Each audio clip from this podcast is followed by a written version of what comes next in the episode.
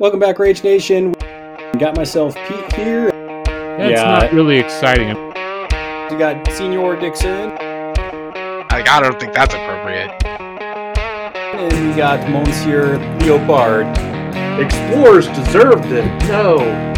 Absolutely. I was disgusted. I cannot believe they've done this. Bayou's wacky, Bayou's not good, it's just nonsense. I disagree on that. That's not possible. We're getting the band back together. We're on a mission. Yeah. now, now we've got a whole new list of things to complain about. Welcome back, Rage Nation. We are at it again. Got myself Pete here, and we got Dixon with us as well. And I guess we ran out of pass tokens because we're finally talking about 10 Thunder. So uh, I feel like if you're going to talk about 10 Thunders in uh, Malifaux, you definitely have to bring on Landon because Landon, you are a 10 Thunder guru. I've seen you smash opponents with them pretty hard. Thanks for inviting me, Pete. Yeah, no, I've, I've had some success with the faction, you might say. Yeah, and I've also seen that you, I mean, this is for a while now, but you've been putting a lot of content out with Danger Planet as well, right? That's true, yeah. We've been putting out tier lists, uh, you know, faction focuses, just any sort of general advice for newer competitive players. Yeah, if you want a general like spray of kind of like, hey, what does like each faction kind of have? There's some that are better than others because I will say in the Bayou one, I feel like you guys were a little biased in not taking them seriously and just putting them wherever you wanted because I I know you guys definitely uh, shit talk the, the the Bayou quite a bit, so that was fun to watch though.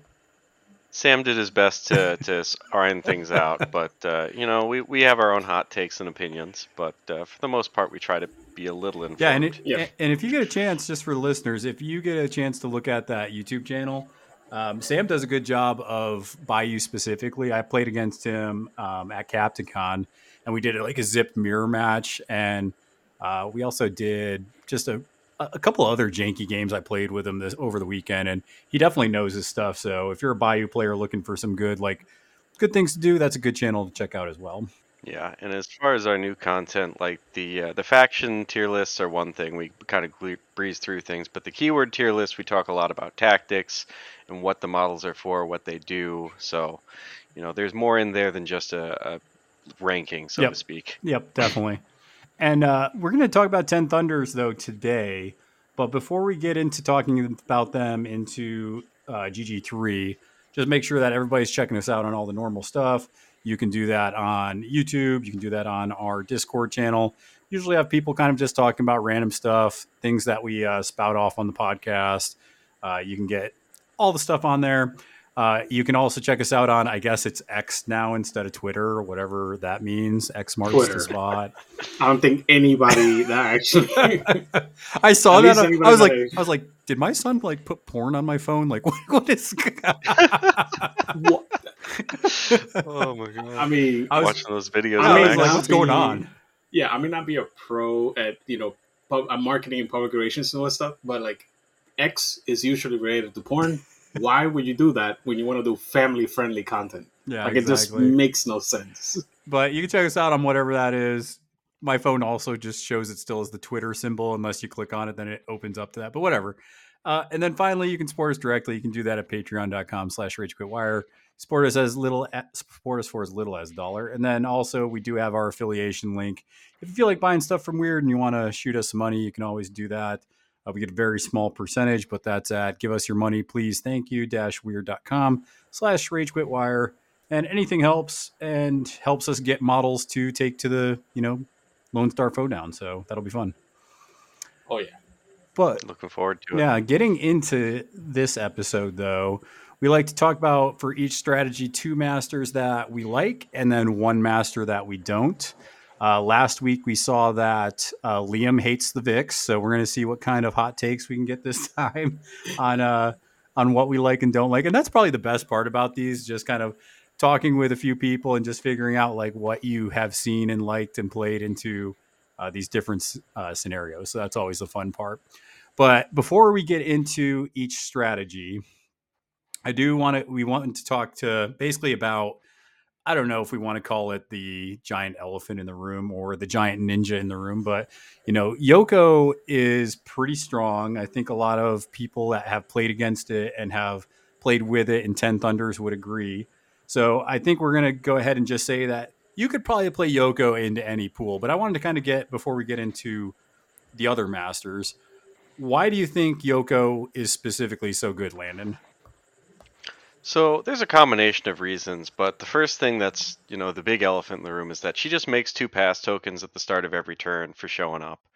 And if there's one thing that anyone who's played a game of Malifaux understands, it's that if you have the last activation in the turn, you have absolute control more or less over who's scoring what points. Because, you know, all of the strategies and schemes for the most part score at the end of a given game round. You know, there's some exceptions like Vendetta or, you know, some other schemes that are weird, like, uh, what is it, In Your Face, that technically score at the end, but you really get your point in the middle.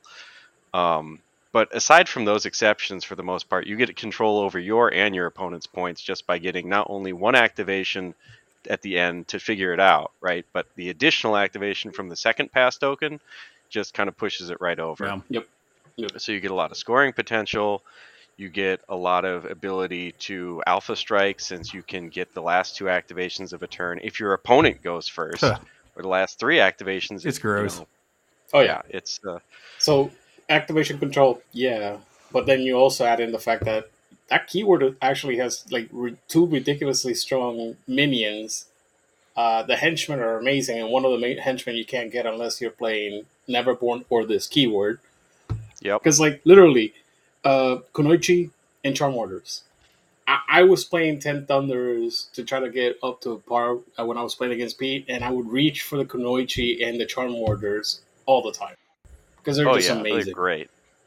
And the other thing is, you know, you're seeing a lot of formats crop up where, you know, maybe we want to restrict the hiring pool. You know, we'll give you a ban, we'll limit Yeah. how much you can take out a keyword, and it turns out a lot of the tech that you want in matchups, like ruthless, Is that keyword? anti-demise, willpower attacks, it's all in Qi and Gong. Yep. Right. Yep. Even if you're not Um, ruthless, they all have like willpower six, if I remember correctly, or something ridiculous. Pretty high. They're pretty decent on most of their models. Yep. Um, and then lastly, you know, activation control is one thing, but the thing that really for me makes the activation control all to come together is A, you got a bunch of free pushes from Gather Intel, and B, you can draw two 13s from your discard every activation with Yoko 2. Um, so you can pretty much set up what you think is going to happen at the end of the turn, and then guarantee you have the cards to make it happen. So there's not all that much variability in the lines of play. You know, you always know you've got your 13 of Rams and your severe to cheat. You know, Fuhatsu is going to hit, and then he's going to cheat severe damage, and whatever you shoot's going to die, Yeah. right? Um, and you can just do that every game.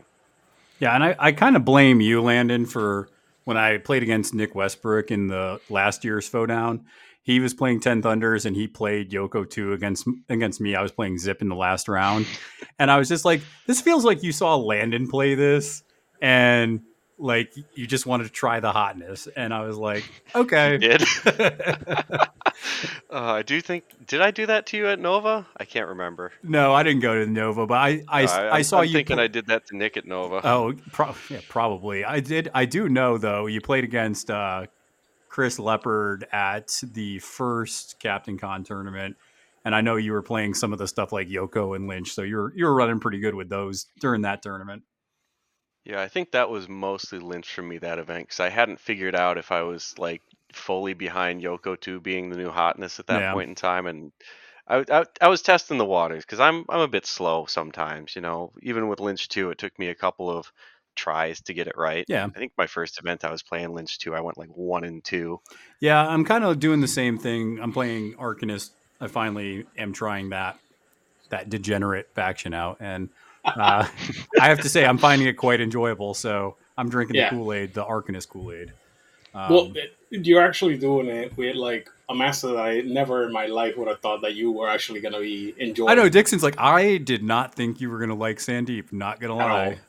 I mean, I've been I have a very good track record of what you like so far, except for Sandeep. Sandeep was like completely out of the blue for me. Yeah, it's Yeah, you strike me as more of a Kaeris guy, Pete. That's exactly what I and, thought. and the funny thing is, I played Kaeris and I kind of hated it. yeah, it was weird. I mean, so we're, we're gonna get back on track here in a second, but Kaeris was weird to me. I think I would like Kaeris too. She seems to have some more interesting play. But to me, it was like, okay, I'm moving pyres and shooting the things that are on fire, and this is kind of up we Yep. go type stuff. And I'm like, I could just play Zipp and get a lot of that. So I'm kind of like, eh, I've already done this before. Okay. Eh. Oh, by the way, Nick says yes, you did in the invitational. I don't know. Probably the Nova Invitational or something. Oh, Yeah. tracking. Um, okay, so yeah, I mean, Gong's just good. It, it's a solid keyword. You get, you know, you get the puppet girl with uh, Hinamatsu. You get Bill, who is super good. He can push models around and do some decent damage.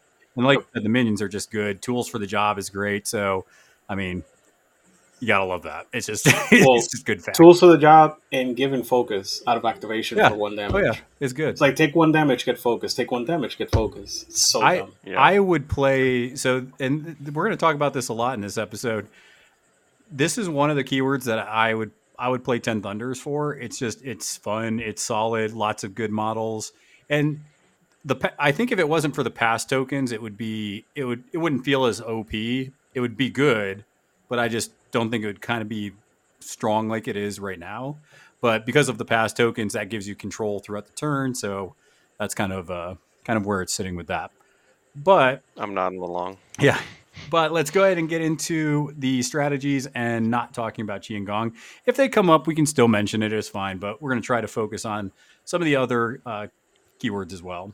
So let's go into the heavy hitter. Let's talk about cursed objects because this is the one I'm always interested in. Dixon's aggressive. He likes killing stuff. So Landon, since you're the guest, what are two keywords that you really like in the cursed? So if I had to pick two that weren't Yoko, because that's the basis Yep. of our argument here, Mhm. the first one I'd probably pick is Jacob Lynch or Honeypot. Um, and the second one I'd probably pick. Ah, there's a lot of decent choices just because Cursed Objects is scored so heavily based on what the scheme pool is. But if I had to give a hot take based on what I've played recently, I might say Ancestor. Okay. Yeah, that's Hmm. inter- that's interesting with that one. So Hmm. when you're looking at um, Jacob Lynch, I think that one kind of can be pretty obvious. I mean, especially the title seems really good for that because you can really hulk up Huggy and just go on and just unload on things. Absolutely. I'll I'll very often hire some Kunoichi out of keyword if I can, or some other focus generating minion if that's banned or uh, you just don't own any, like a low river monk Yeah. or whatever. You give Huggy some focus, and then he just kind of zooms across the board and starts chewing on whatever squishy backliners you can find God, it's with so his good. two four six crit strike, uh, you know, tendrils. Yeah, He's so good. and looking at uh, looking at Yan Lo, why why are you thinking you'd like him into uh, into cursed? So there's two schools of mind, right? In my opinion, when you're playing a game where you want to kill people, you either want to be doing the killing or you want to be really good at not getting killed, meaning you're playing denial. these weird angles of the board where you're not necessarily engaging with your opponent as much, Yep. but still getting your stuff done. And so the the title for Yan Lo Spirit Walker is actually really good at playing what we call a cagey game, where you're going to be focused hyper on your own positioning relative to your opponent, and less so much like where you are on the board as a whole, but keeping distance between yourself and your opponent's really scary models. And so having the ability to move Yan Lo around the board with the dogs, having the ability to move your opponents around with the knock aside on Twist Reality, and then being able to get value out of like your lower point minions just by drawing cards with the new title Yep. lets you just play a really frustrating game for your opponent where they want to come and kill you but you just don't let them Yeah, I've I've That's interesting. I've started to kind of mess around with that myself. I've been finding myself playing a lot of models that have like things like toss, where it's like, oh, you're about to kill me. Let me toss you 10 inches away. So Yep. anything that can kind of play keep away a little bit is going to be a little good into cursed uh, for sure. Didn't even think about that. That's actually very clever. Like the whole. Okay, I'm just gonna hurt you a little bit and move you away. Yeah so like Hmm. the context i did it in my last game was i was actually playing cursed objects against hoffman 1 and I, I looked at my opponent's list and I'm like, there's no way I'm going to be able to punch through Hoffman one, right? Right. So what I did is, you know, I kind of let him take the center, and I just uh, looked for whichever model he was leaving out that I could just get three attacks on with Yan Lo, or two attacks maybe, and then you know obey to walk away, and find out where I could scalpel out my points like that. And so sure, he got the center, he got his like leave your mark points or whatever, but I just played the rest of the board. Yeah, Um, yeah, and that's kind of and you can play K because you have to think about cursed as like yes, you want to kill a model a turn, but you want to deny your opponent the ability to kill your models. So I was actually playing Jim with um, with Sandeep, and you can do that with either just being like, "Hey, a brick wall, and you can't kill my hard stuff," or you can be more mobile. So once you see your opponent engage, you can disengage the model that they're really trying to focus out. So yeah, that's cool. You mentioned that. Um, what about a keyword that you think is a little less good into uh, into cursed? keyword I would say is probably a little less good into cursed. I would say Oni probably, just because either version that you're playing, you've got some really squishy looking models for your entire line Yeah. without many reductions. If you're playing Asami 2, you get to have the shielded, but that's really just not a lot of reduction to begin with. Yep. And your entire keyword mechanic is kind of based around this risk reward of when do I want to kill Stuff myself. Stuff blowing up, yeah. Um, and it turns out killing yourself gives up points in cursed objects, so it's not the best idea. So Jim did play that into cursed, but he kind of played a weird super friends list. But he basically waited until like I killed something, and then he summoned like, oh, here's a here's a I forget what are the, what are the ones that blow up and do like fire damage. The uh, Uh, obsidian, Black- yeah. obsidian. Yeah. So he was like, "Oh, you already got your point. I'm going to throw an obsidian at you and now blow up." Yep. So yeah, you definitely if you play Oni, you definitely have to be aware that you can give up points. Yeah. In curse specifically. Yes, yeah. Yeah. um, okay, I can definitely see that though. Dixon, you in general, I mean, you play a lot of games. What Yeah. what Ten Thunders Masters have probably given you the most trouble? Do you think in uh, Cursed? I mean, I really like everything that he said, but like you and I played a few games when I was playing Ten Thunders.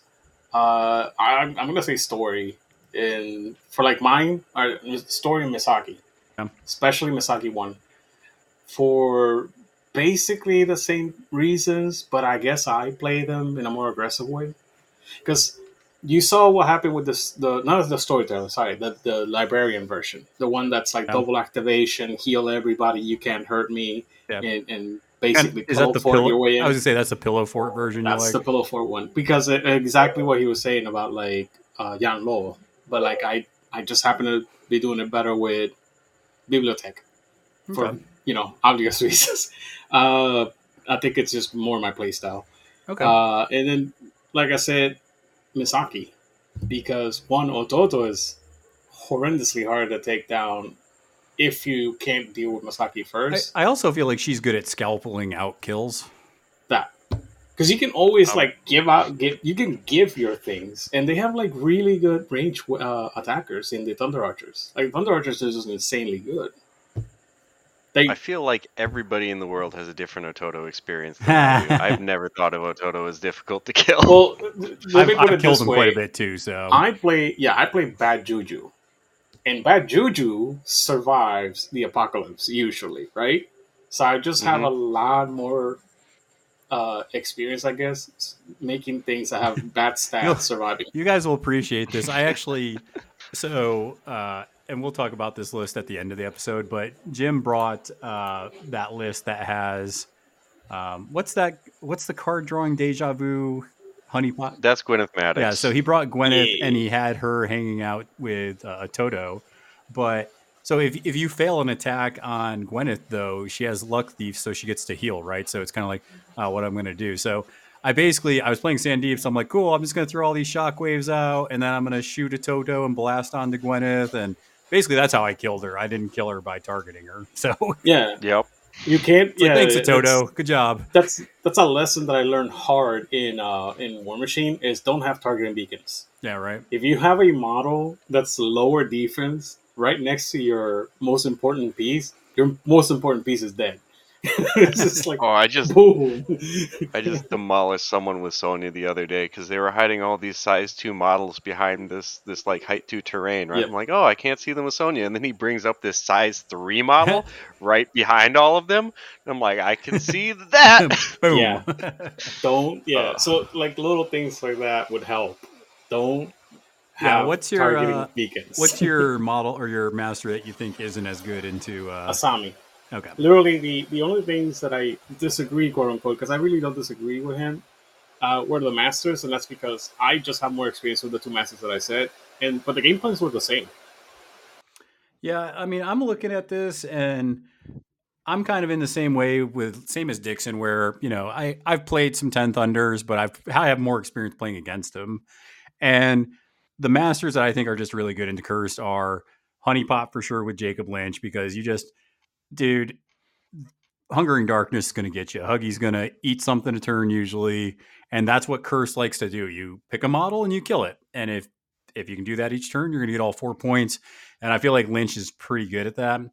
The other one that I'm like, I think I would prefer playing more, and I've played this keyword a bunch, is actually Lucas McCabe, specifically uh, the title version, um, the Tomb Delver, just because I feel like he's good at fighting in a phone booth and he's good at making your stats worse while his models get better with the upgrades. And that gives him some tech to ignore armor and all this other crap. So it's just, I, I like it quite a bit. Plus, he has Pepper Box. So, you know, stunning a bunch of stuff is always good. Um, It's really funny that you say that, Pete, because Lucas McCabe has one of the things that I was going to circle back to on the two masters that I picked Yeah. That I think is actually super valuable in the strategy, and that's the ability to out of activation hand off your curse tokens to your opponent. In the two masters I listed, I'm using it with Obey on Huggy and Obey on Yan Lo to do that Yep. if I need to. And Lucas McCabe obviously has take what you can carry to give away the curse tokens. But if you can, you know, essentially punish your opponent for approaching you but not finishing you off, you know, he leaves you at one or two because he wants to score his points next Yep. turn. Um, that can really start messing with their plans a lot. Yeah, and I I think Lucas McCabe is also a really great example because McCabe likes minions because he can give minions the upgrades as well as waste roll. And I think this is the big thing with him is the minions in Ten Thunders I feel are like superb. Like I think they're probably if they're not the best minions in the game, they're pretty close. Like there's just a ton of really good minions in this faction. And putting upgrades on really good minions makes them pretty stupendous. So Yeah, I definitely think that's It- part of it too with them. there's like a handful, I think, of minions in the entire game that can actually compete in, in terms of like how, like for example, Executioner matures, and now the Cavern Nephilim. But like, I can't think of anything like that in all the other factions. Yeah, I was bringing dang Jorogumos with uh, with Lucas McCabe. It was freaking fun. Yeah, well, You know, there's Cerberus. I think would be my contender for Arcanist before it was nerfed. Mm. Probably Bears now. True. The Bears are super good. the Bears insane. MVP in every game that we played, I played so far. Right? I played against Dixon and I hired a bear and then I had Miranda and I was like, Miranda's gonna heal. Now she's a bear. She's gonna heal again. Back to a bear. And it was just it was pretty good. yeah, Kabuki Warriors Yeah. I love too, Nick. That's a I it's so hard because like the thing is that I was I was one of the few kids that played the Kabuki Warrior Graffiti game. So when I saw the Kabuki Warriors in Malifaux, I, I wanted to play them, and that's why I got into the Yoko keyword. you just you got so the Yoko play. you got uh, so mad when I painted my Kabuki Warriors. I don't remember why, but you didn't like I think it was the hair or something you didn't like. It, it was the hair. I, I again, I just I, I was a huge fan of that when I was. What like did you 10, say? Their hair can't be what color? I forget what I painted it. Oh, white. Yeah, you're like it has to be like But colored. That's yeah, that's not gonna work out. You know, and white's gonna blend in with the ma- wha- wha- whatever. It's fine. Shut Um. I, I wanted to say I've got a love hate relationship with Kabuki Warriors because when the edition first came out, Yeah. I was just running janky lists with them and Jacob Lynch so that you could put people on negs to just load them up with brilliance and then summon off them. oh, And I just haven't gotten them to work in a single list other than that ever since I started playing. Like not even the I've, original. I've seen No. our buddy John Goulborn ran them with Lucas One. that. Oh, Uh, that's so the combo good. I've seen. It's pretty good. It's disgusting. Yeah, no, I'm I'm familiar, but I think the game's just advanced to a, I think at you're- a- I a think point right. where like kabukis don't stick on the table anymore.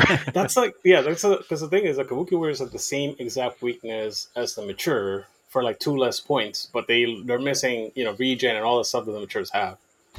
Like Yeah. guns, Yeah. guns is the thing that kills matures, and Kabuki Warrior is significantly less chunky. Nick Westbrook says that titles came out and that limited the jank and made jank just dog shit. Yeah, Nick is Uh, right. Like You're- I literally, It's true. You can't get away with some of those cute combos where like you kind of theory craft and you're like, oh, this could be a cute combo, but now there's a little more power. And they're like, oh, that's a cute combo. Let me kill Yep, it real quick. some it's a mix between uh, power creep and just play diversity. There's Yeah. like a whole bunch of keywords that they got their holes filled in.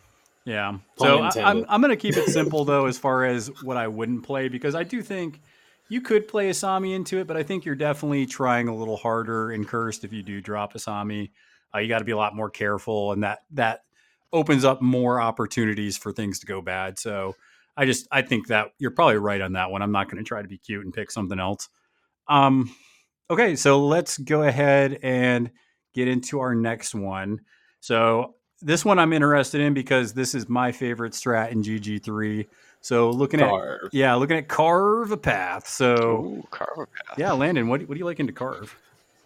Oh boy, there's a lot of good options There- that aren't Yoko too. Yeah. Um, you know, I think what I've played most recently that wasn't Yoko 2 probably would have been uh, Jacob Lynch, but I play him in a lot of other games where I'm not playing Yoko, so I'm going to go with McCabe instead Mm, Um, okay. because I like McCabe. And if I picked one that wasn't Jacob Lynch, I'd probably go with Shenlong. I'd go with McCabe and Shenlong. Okay.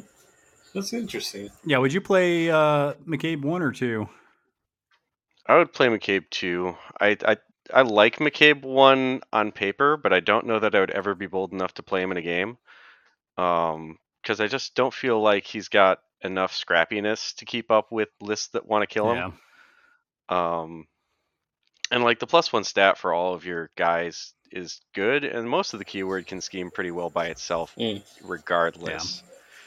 Um, but the reason why I say McCabe uh, two is probably pretty obvious that you just have a bunch of decent schemers, and you know you can collect all the stuff up really quickly, and then just kind of focus on scoring your schemes rather than scoring the strat every turn. yep. Um, the reason why I like Shenlong is just because Wandering River Monks are really good at these kinds of strats with um, a Deadly Pursuit to just kind of save you a lot of AP. Yep. But generally speaking, what I do want to call out is not actually a master level. It's that my spicy henchman that I hire into most Carve a Path games, regardless of who I declare, and that's Amina Zako. Which is why I guess you could probably call, you know, uh, this a pretty good thing for Oni in general. Is that the giant But- demon? That's Yes. the giant demon with like the goblin face, and Yep. it kind of is just reflective of everything I want to do in Cover Path.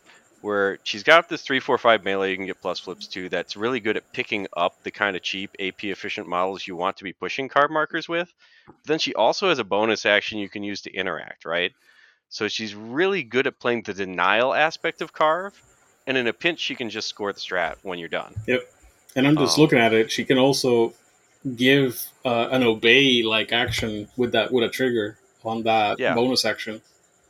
You usually do it to yourself, but yeah, sometimes you just do it to another model to just get them to play denial or to, you know, get that extra action of anything you want that you needed to do that you couldn't.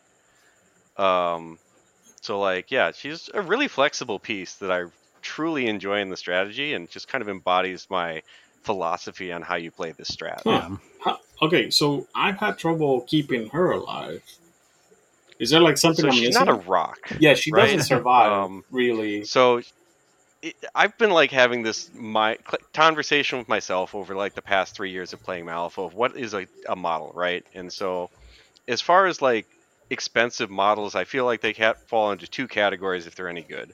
You've got rocks and you've got flankers. Rocks are the kind of things you throw at your opponent and you hit them, right? Um, whereas flankers are kind of like these expensive pieces that you want to be sending off to pick off the squishier stuff and score points with. And if a flanker can't score points, it's a terrible flanker. And if a flanker can't kill cheap models, it's a terrible flanker. Um, and this model kind of does both, right? And you know, the rock, he's going to be able to kill the cheap model, but he's not going to be able to score the points when he's done. Yeah, I always look at what's the purpose of this model? Like, what is this model designed to do? And it's like, is this model supposed to just kind of sit here and engage things? Is it supposed to disrupt? Is it supposed to, like you were saying, be a flanker, kind of coming around the side? So, yeah, I think that I think that's definitely key. Um, what is a keyword that you would not like into carve? A keyword that I would not like in a carve is probably going to be Mei Feng, if I'm being being honest. Okay. Firstly, I feel like she wants to play a bit more bubbly, or like play into opponents that are a bit more clustered than you get in carve. Yeah. But then, secondly, like you also get the incidental kick in the dick, where all of your scrap markers just get picked up by the the strategy. so it's kind of a double whammy. Um, Huh. Yeah, I've been known to kick a marker in a specific situation to be like, and I'm going to knock out like four of your scraps. Bam. Yeah, no, I just I'm kind of confused because that hasn't been. Well, I'll wait until I have my turn. yeah, it's not your turn yet, Dixon. Shut up.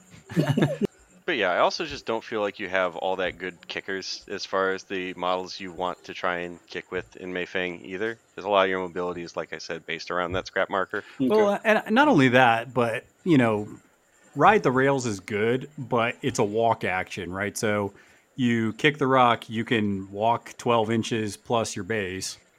And then you're done. Yeah. So I, I get that because the I think the economy of your actions isn't quite good enough there.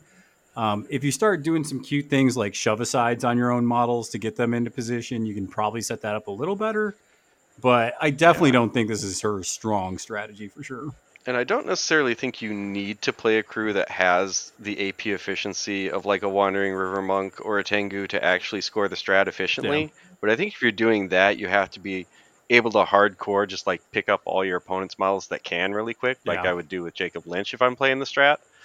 And then just kind of use your mediocre like Kunoichi backfield models to slowly push things Yeah, up and because score your points exactly could, on time. I could see a hmm. world of me playing Mei Feng, but if I'm playing her, I can see me basically having to be like, okay, I need to kidnap this strategy marker, or I need to kill these models that are going to be pushing it because I need to establish kind of like a dominance almost and deny you those points so I can just outscore you that way.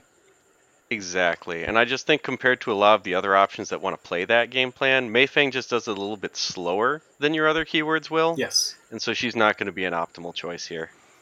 All right, well, Dixon, what do you like then into this? Whoa. No, no. He, what? oh, That, sorry, that was he his said- bad. That was his bad pick. It's your go. I am Yeah, so yeah. I'm just like shocked by that because like that's actually one of my two picks. It's Wow. Mei Feng. Okay. Yeah, yeah. I, I mean, Well, I You're mean, what not do wrong so so that it's you as a player, what do you like about it into carve though?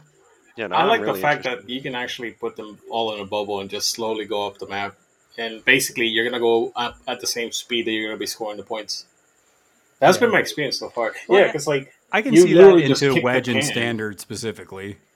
Yeah, yeah. When when when we played, I did not play this against you, but I did play this. I just don't remember who, and I played it. I think it's like only twice. But the plan was literally just have the two things, move one over to the uh, to to you know to Yeah, combine them. yeah yeah, and then after that just like bubble up all the way up and. Yeah, turn three, score three I, I feel turn like this f- I would mean, be, and that's kind of what I'm saying. Like if you play it that way, where it's like I'm going to put both carve markers with my bubble crew. Mhm. We're going to move in the direction that you're going with your carve marker, and I'm going to kill you as I score. or stealing your thing because like Yeah. i would sacrifice models just to be like all right give me that pass it over here Yeah. and then if that model didn't die that's even a bigger problem because then i'll heal him to full he'll come back to the fold it, it was just like this is stupid i'm destroying your your scrap and you're not upset i'm like yeah i, I don't care about the strat i just want to get the points Yeah, that's fair. Yeah, no, I, I hear you. I um definitely think that's a valid strategy. I just prefer to do that sort of game plan with Yoko 2 or Lynch. I, I hear you I, hear, I mean lynch is literally my second pick Well, also, Ten Thunders is flexible enough where you could play May and maybe just flex in a model or two to run the rocks. Oh, absolutely, because I'm playing Ten Thunders. That's literally my game plan. Is always like, all right, I need to flex a model in because it's a Ten Thunder way. I'm not. It's not even like being parody. It's So, what do you like about uh, about Lynch, though? You said that was your other one. Uh, yeah, Lynch is just. you get punished for doing uh, interact shenanigans, and I like to play Lynch with uh, what you call it, annoying, boring conversation, the worst conversation guy in the world. Mr. Tannen, Tannen. Yeah, Mister Tannen. that It nerd. just so weird. It because it, It's great. yeah, yeah, and that, and that's honestly why it works for me. I I think I like being in a bubble crew with these two crews, and it just so happened that it my game plan works as long as I stay alive. yeah. So, so what's They're both pretty good at doing that, staying alive. Yeah. Mhm. yeah? You're you're not gonna you're probably not gonna die playing carve with those two heavy bubble crews. Correct. Um, what's the one you don't like then? Asami. Really? I mean, I, I'm gonna try to say not Asami for the next one, but like for the same reasons before, is I like to play very suicidal. Uh, and Asami is just not good for any of the missions in this. I do, I, lo- I do. That's like when. I when I started M3, I want to say like second GG was. I think it was second GG where it was like everybody go to the center, start murdering each other. Yeah. I like dropping Obsidian Oni like in the middle of a fight. Like, oh, everybody likes to be in the middle. Obsidian Oni. And just start watching everybody caught fire. But you can't do that anymore and get points. Or you can't do that as effectively and get points. Uh, Transitioning to me, it is also funny because I actually picked Oni as one of the ones I like into this strategy. Oh my god, this is a nightmare. So- no, I'm just kidding. So no, well, because so like I said, Jim played the title for uh, for Homegirl for uh, uh, Sami. So and he played it into into this strategy into carve carve path. So it is so just ridiculous because he brought three of the yokais, which are the monkey boys, right?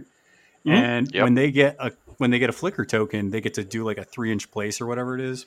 Three So- inch uh, leap, basically. Yeah, Yeah, place. yeah, so her bonus Wrath of Kaman or whatever it's called, basically you get to do a second activation, but you get three flicker tokens.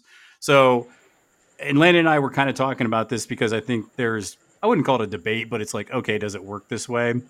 Um, because tokens can be argued that they go on one at a time. So what was happening is Jim would do the bonus onto one of the monkey boys, and then that monkey boy activates, activates a second time, gets three flicker tokens, so it gets to do one three inch place, one for the other flicker token, and one for the other flicker token. So you have this huge displacement and mobility. Hmm. And the yokai also have a bonus where they can, I think, interact. So three of those little punks running around the board, pushing. He had he had one of the carved markers across the midline, and we were playing corner, so that's just shows you the mobility. And he had one of them across the midline, and the other one was on the midline. So it's a very fast mobile crew. The most difficult thing is the thing Dixon is talking about, where if you suck at managing flicker tokens, your stuff's just going to die on its own.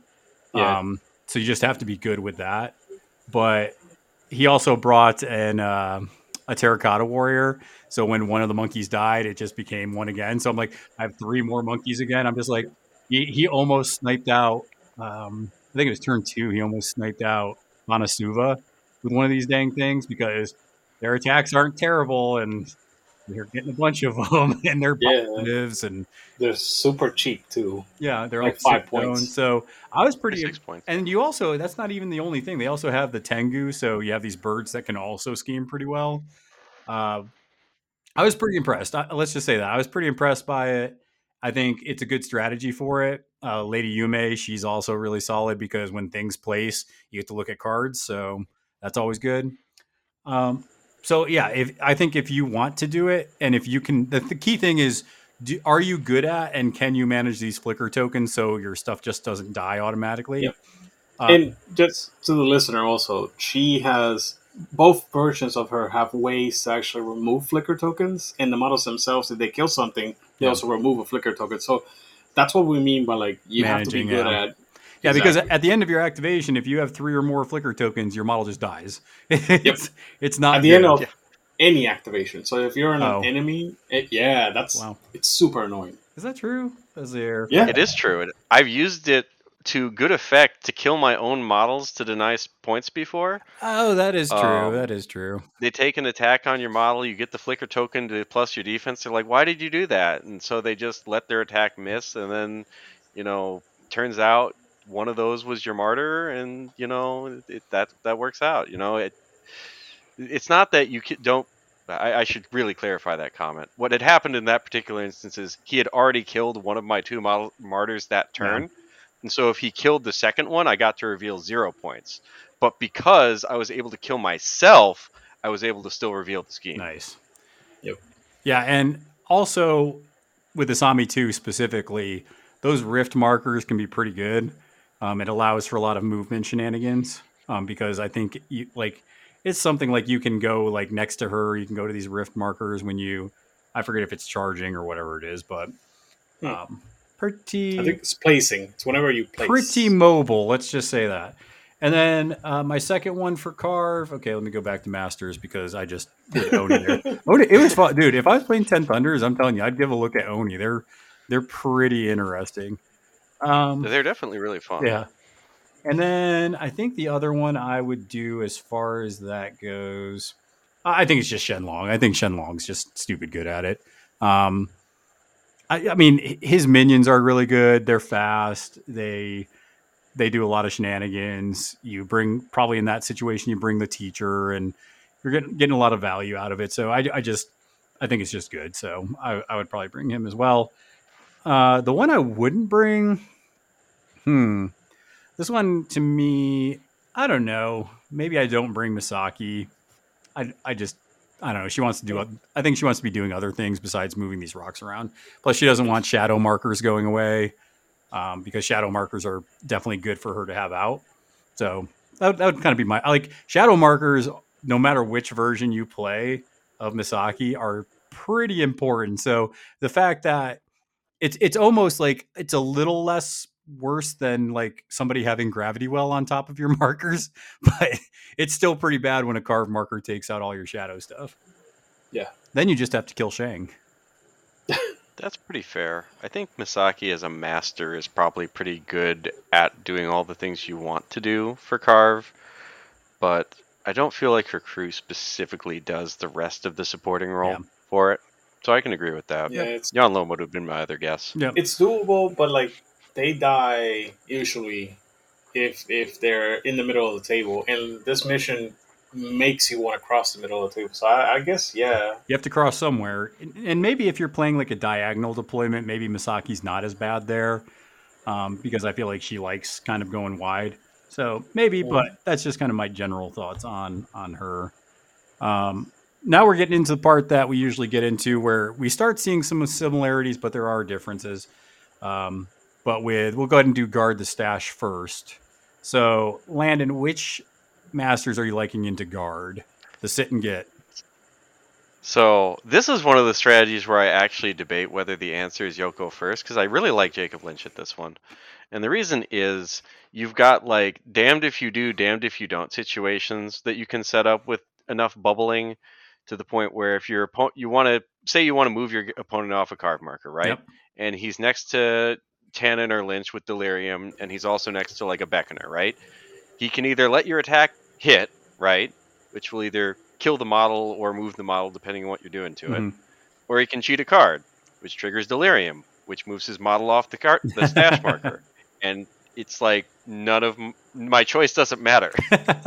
You're gonna get moved Um, whether you like it or not. Yeah. So I really like him for that reason, on top of him just being a reasonably tanky, like, let's smash crews into each Yeah. other and see what happens uh, type guy. Mm. My other choice, man, those are really the two choices I play into, to guard. Um, my other choice would probably be Misaki at that point in time if I had to pick another one, or Mei Feng. Okay. okay. You know what, Mei Feng's, I'm, I'm going to say Mei Feng's my other choice. Yeah, I mean, I, th- I think Um, she's just you know here we are. We're gonna kill you. because one of the things that I find really, really valuable to be able to do on guard, and it's one of the reasons why I liked Lucius on guard when I was playing guild, is that you want to be able to relocate as wide as you need to be to score your strat points for the turn, but then still focus mega hard on one point where your opponent's at to make sure Yeah. that you know Hmm. he's not getting the one guard marker he needs to score his point, but you're getting everything that you need to you know keep scoring your iteratives right. And you know that first guard marker or guard point, that's really easy to get usually, right? Like you're usually going to get at least one, especially on like diagonal deployment, right? Maybe you can hold your opponent to zero on like uh, square deployment, but even that's still kind of tough.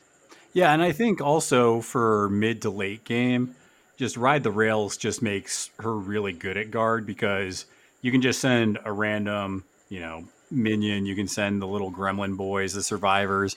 Just ride the rails. You're over there by, you know, that stash marker now, and Yeah, exactly. That's my point. Like, if you're one of the things that's really difficult when you're spreading out to score more than one guard marker is like they kill your one guy who is scoring you the the one in the corner, right?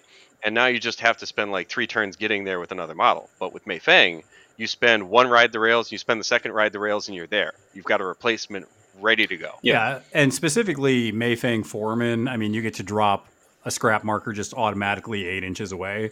So you Exactly. just kind of like, It's so cool, good. go that way. In in my mind, if I ever say Mei Feng, there isn't an original version of that master. There's only the title. Oh, come on, Landon. Hey, he's not. No, I he's mean- not completely wrong. Shut up, Dixon. She was legitimately one of my picks for worst master in the game when the book came out. Um, which is It's- which, which is sad because I just like the idea of this, you know, Mei Feng model just, you know, jackhammer kicking people in the face is just so fun to me. So the big issue with her is she needed a card draw engine. So it basically meant like she had the mechanical writer attached to her keyword, but that's that's kind of sad. Because like literally, we're also didn't- in Ten Thunders, so we don't Yeah. have that. no, no, no. That's that's That's I'm not a talking thing about- here. I'm talking about her in, In Arcanist, general obviously. sense, right? Mhm, that yeah, you don't have that. You you beat me to the punch, which was you don't have that as an option nowadays. If you were to play her, you would need things like do card draw, which are still outside of her keyword, like the Well, Ninja also- Girls, Kunoichi, the I was gonna freaking say- Terracotta Warriors, and shit like that. With Mei Feng one, she wants to fight, and I feel like you have other masters that just fight better and more efficiently, so less, less technically- intensive. Technically, her damage is like twice as good as the title version, but her title version is not about the damage. Yeah, but I also think the original Mei Feng is more resource and you know intense than Absolutely, that's why you need a card engine. Okay, so what about your not picking into guard? Besides So my Mei Feng not one. picking into guard. Uh, besides Mei Feng one, yeah, obviously. um, let's see now. Who would I not pick into guard? I think the answer I'm gonna head. Man, am I gonna say Oni again? Poor Oni, they're the Um, Vicks of the Ten Thunders episode. that's so sad. I, I think that I, I'd love to give another answer, but I can't think of anyone worse at uh, guard the stash at the moment. Just because like most of the things you're bringing e- are either going to be from other keywords in order to actually live long enough to stand next to car- or guard markers, or it's, and we will talk about the All Star, you know, Oni list, live. and that might be an exception, but I think generally, you're yeah, that might be an exception. Hmm. But unless you're playing that specific list, I don't think you're going to have better results than just playing any other keyword in the faction in this strategy. Okay, so what about you, Dixon? What are you liking into uh, guard stash? So funny enough, I I, I like Yan Lo one in this one. Okay, I know, I can see it. yeah, yeah, because it's like all about like tanking up and because of his In the center. ridiculous pushes late game. that. That is like insane. Because like yeah, I may lose turn two a point, maybe, but then turn three starts and then you know hell have no fury. But uh, the the other thing is because you get access to Manos, which we all know Manos is insane. And Manos can do the whole leap, go into the back, and I own now this entire area in the back. Or he can deny demise, or he can deny, you know, he's Manos. He's just disgusting. So that's one. That's one of the reasons why. Uh, the second one is Wastrel for pretty much the same reasons, but uh, that was that's my answer usually because I love you, Pete. You already know that I love McCabe. Yep. But uh, yeah, I, I don't know if it's if I would do that or I would do instead honeypot and just add in knifey guy. knifey guy. I Desperado. That could be a lot of people. Oh, Desper. Okay. Oh. Who did you? Oh, okay. The grappling hook's what I think of first Yeah. when I think of Desper. Yeah, yeah, no, you're right. You're right. I should. I should actually. Have you said that, 'cause, grappling Like, hook? That gives us a way better clue. dude, that grappling hook. I don't understand how. It I just has get pissed off because Dixon just he'll just run up out of nowhere and just Yeah. pickpocket soul stones just to troll the crap out of me. And I'm it's just not like, trolling. I It was is a I was like, why don't you go do something useful? Go score points and leave my henchmen alone. my God, That is an an absolutely God. awesome strategy. You have no I resources. I have all of them. too, and I'm just like, ah, yeah, it's Desper, whatever. And then he starts like pickpocketing my sergeant, and I'm like, what are you doing? He only has enough money. he doesn't get paid that much. He's borrowing He's that. enlisted, man. Leave him alone. Oh, that is so good. Yeah. You know the best thing is whenever they have Soulstone Cash on a model that has defense four. Oh, so There you go. good. It's you. so good. Yeah, that was one of the ways I dealt with Peacekeeper back in the day. That's funny. Oh, oh, man. dude. But yeah, no, the grappling hook having you're coming with me is disgusting in my opinion. It's like the best thing about the the model. But I don't know that and, and eating soulstones out of people. But Uh, Pete seems to think that that's a troll and not a valid You're, strategy. you are tro- you, you There's like ten other things you have options to do, but you're gonna come Nah. over here and pickpocket soul. If you don't have soul like stones, you cannot guarantee crap. Uh, what's the keyword that you wouldn't bring though? uh, okay, so I'm not gonna say Asami because I've been saying that forever. Poor Asami. Poor Oni. So I'm I'm gonna say monk. I'm gonna say monk because honestly, I I am still figuring out how to keep them alive. Outside of like, you know, Sensei Yu, I I just have problems keeping them alive. okay. I'd say spicy, but I think that was my second pick. Sorry. So I I think I agree. Um, I do want to ask you a question though, because the the two that you you listed, you know, you, M- Yan Lo and McCabe, Mhm. it felt like you really value getting to those back guard the stash markers. Am I right? I do. I wish. I wish they actually were valued that high, but the mission doesn't even call for that. It's kind of annoying.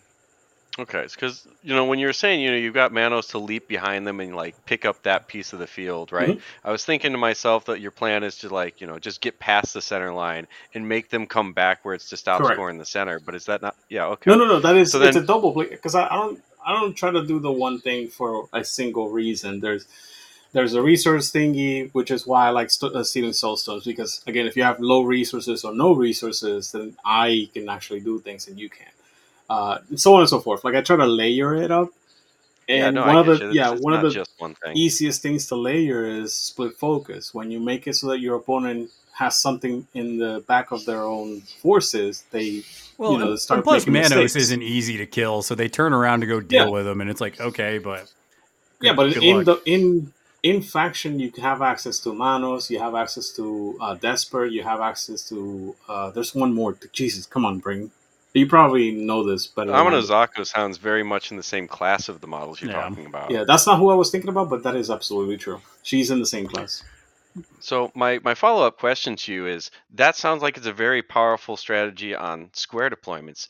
Does your answer change at all when you move to diamond deployments and there's four of those markers on the center line?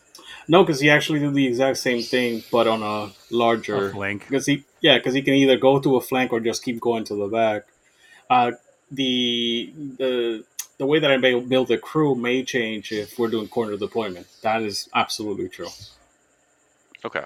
yeah because the thing is it's it's like there's like a flow if you get to the deployment but they haven't actually left the deployment that's a mistake in my opinion Yes. Yeah, and I, I think the two that I'm going to go with is I think I'm also going to go with Mei Feng just because I I just think that she's good at fighting. She's good at sitting in an area, and then ride the rails is just good for snagging the back one when you need to. But I mean, honestly, you could probably just fight it out in the middle and just you know win the day that way. nobody expects the random metal gamin to teleport all the way to the opponent's uh Yeah, or the Uh, survivor, right? The survivor just running around doing things. or a survivor yeah Yep. And then uh, I actually kind of like Misaki in this one just because there's some good two inch reach. Uh, that's more for covert, but it's more for there's you have the obey version of Misaki, which is good. And I was surprised. I played against, I think it was you, Dixon, who played this obey version. And I was just, I was surprised how many just of those stupid shadow markers you can put down with that version of it.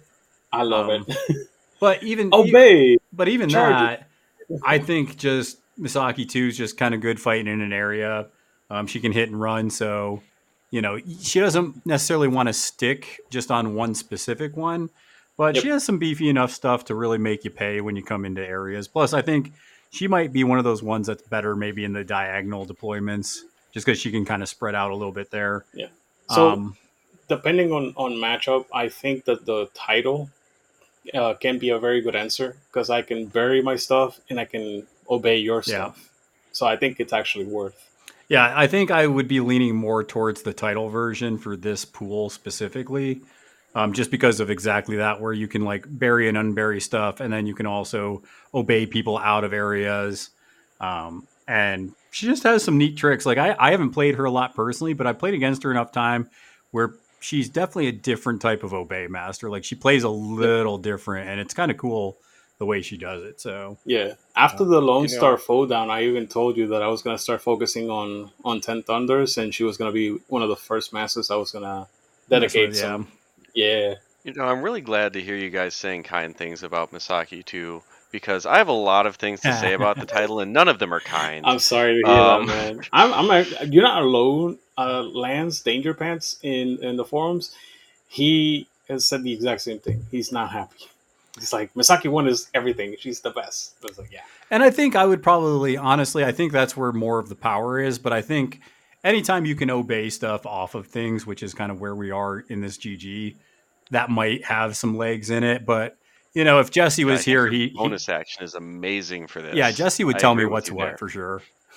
and then, so obviously, I think the one that I'm not going to take into this, hmm, I honestly, I'm looking at all these names and they all look pretty decent to me. So I, I guess I'm going to go with Oni just because you blow yourself up too much and then you don't have anything to stand around. I mean, that seems like what happens, right? Uh, yeah.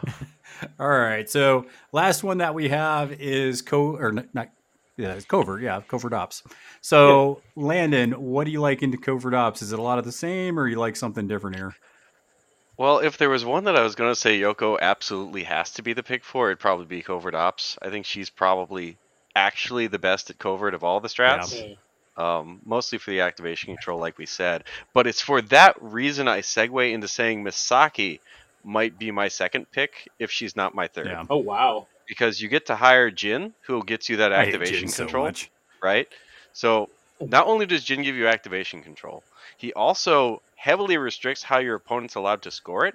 Because if he's picking a minion to score it, you just unbury Jin, his minion's in your deployment zone, you get your strap point on Jin that turn, and you just, you know, it, it's like he wrote you a check. Yeah. um, so that part is just like perfect. But then Misaki is herself amazing at being on one spot of the board, i.e., that one really annoying covert point in the corner that you never want to send a model to because it won't do anything for the rest of the Yep. game. Getting that and killing whoever your opponent sent to go do that in the same turn, and then being on the other half of the board where she needs to be to actually play the game. Like that's a very powerful thing that Misaki does and always has been for the entire edition. But this strategy really rewards that particular ability. Yeah, I think she's even better into covert because, and plus, it, she I think she has two inch reach, right? So she can also deny Yeah, she pretty has well. two inch reach. Ototo has Bill inch reach. If you're crazy enough to hire Bill, I say crazy like I would just say do it bill inch reach anyways. instead of two inch reach. I might have. I mean, Yeah. so Bill's got a two inch reach too. Yeah, Um, so you can hire like three two inch reach models if you don't hire any of her like you know crime bosses or whatever. Yes. Uh, and just really have a crew that excels at scoring the strat and making your opponent's life miserable while Yeah. having the activation control to ensure you always do don't that. crime bosses have laugh off too? They do. They do, but you really, honestly, They also just die. Yeah. That's how you move them. yeah, yeah, yeah. Absolutely. We put the de- we put the dead condition on them. Yeah. Yeah. Which is why I think I would usually take Bill as opposed to like a crime boss. Bill's just good. But you know, yeah, he's good. it's like I think it's like uh two points more, and he's like for two points Yeah, you get like points more. three times the survivability. Not only that, but he also comes with a baked in, not even a trigger on his melee, just a baked in two inch push, get off of my marker. That's Uh, true. Uh, it doesn't even have to because like this is the mission where two inch reach just beats out uh, like half the things in the game. yeah, yeah, but the the whole point is like if they come and hug you, right? Oh, yeah. You're like, oh, now neither of us are scoring. You just hit them once, and Yeah. you're like, no, Haha. I'm scoring. Get away from me. I agree with you. Yeah, yeah, I agree with Oh. you. I just Yeah, it's this is an additional one. Was just that.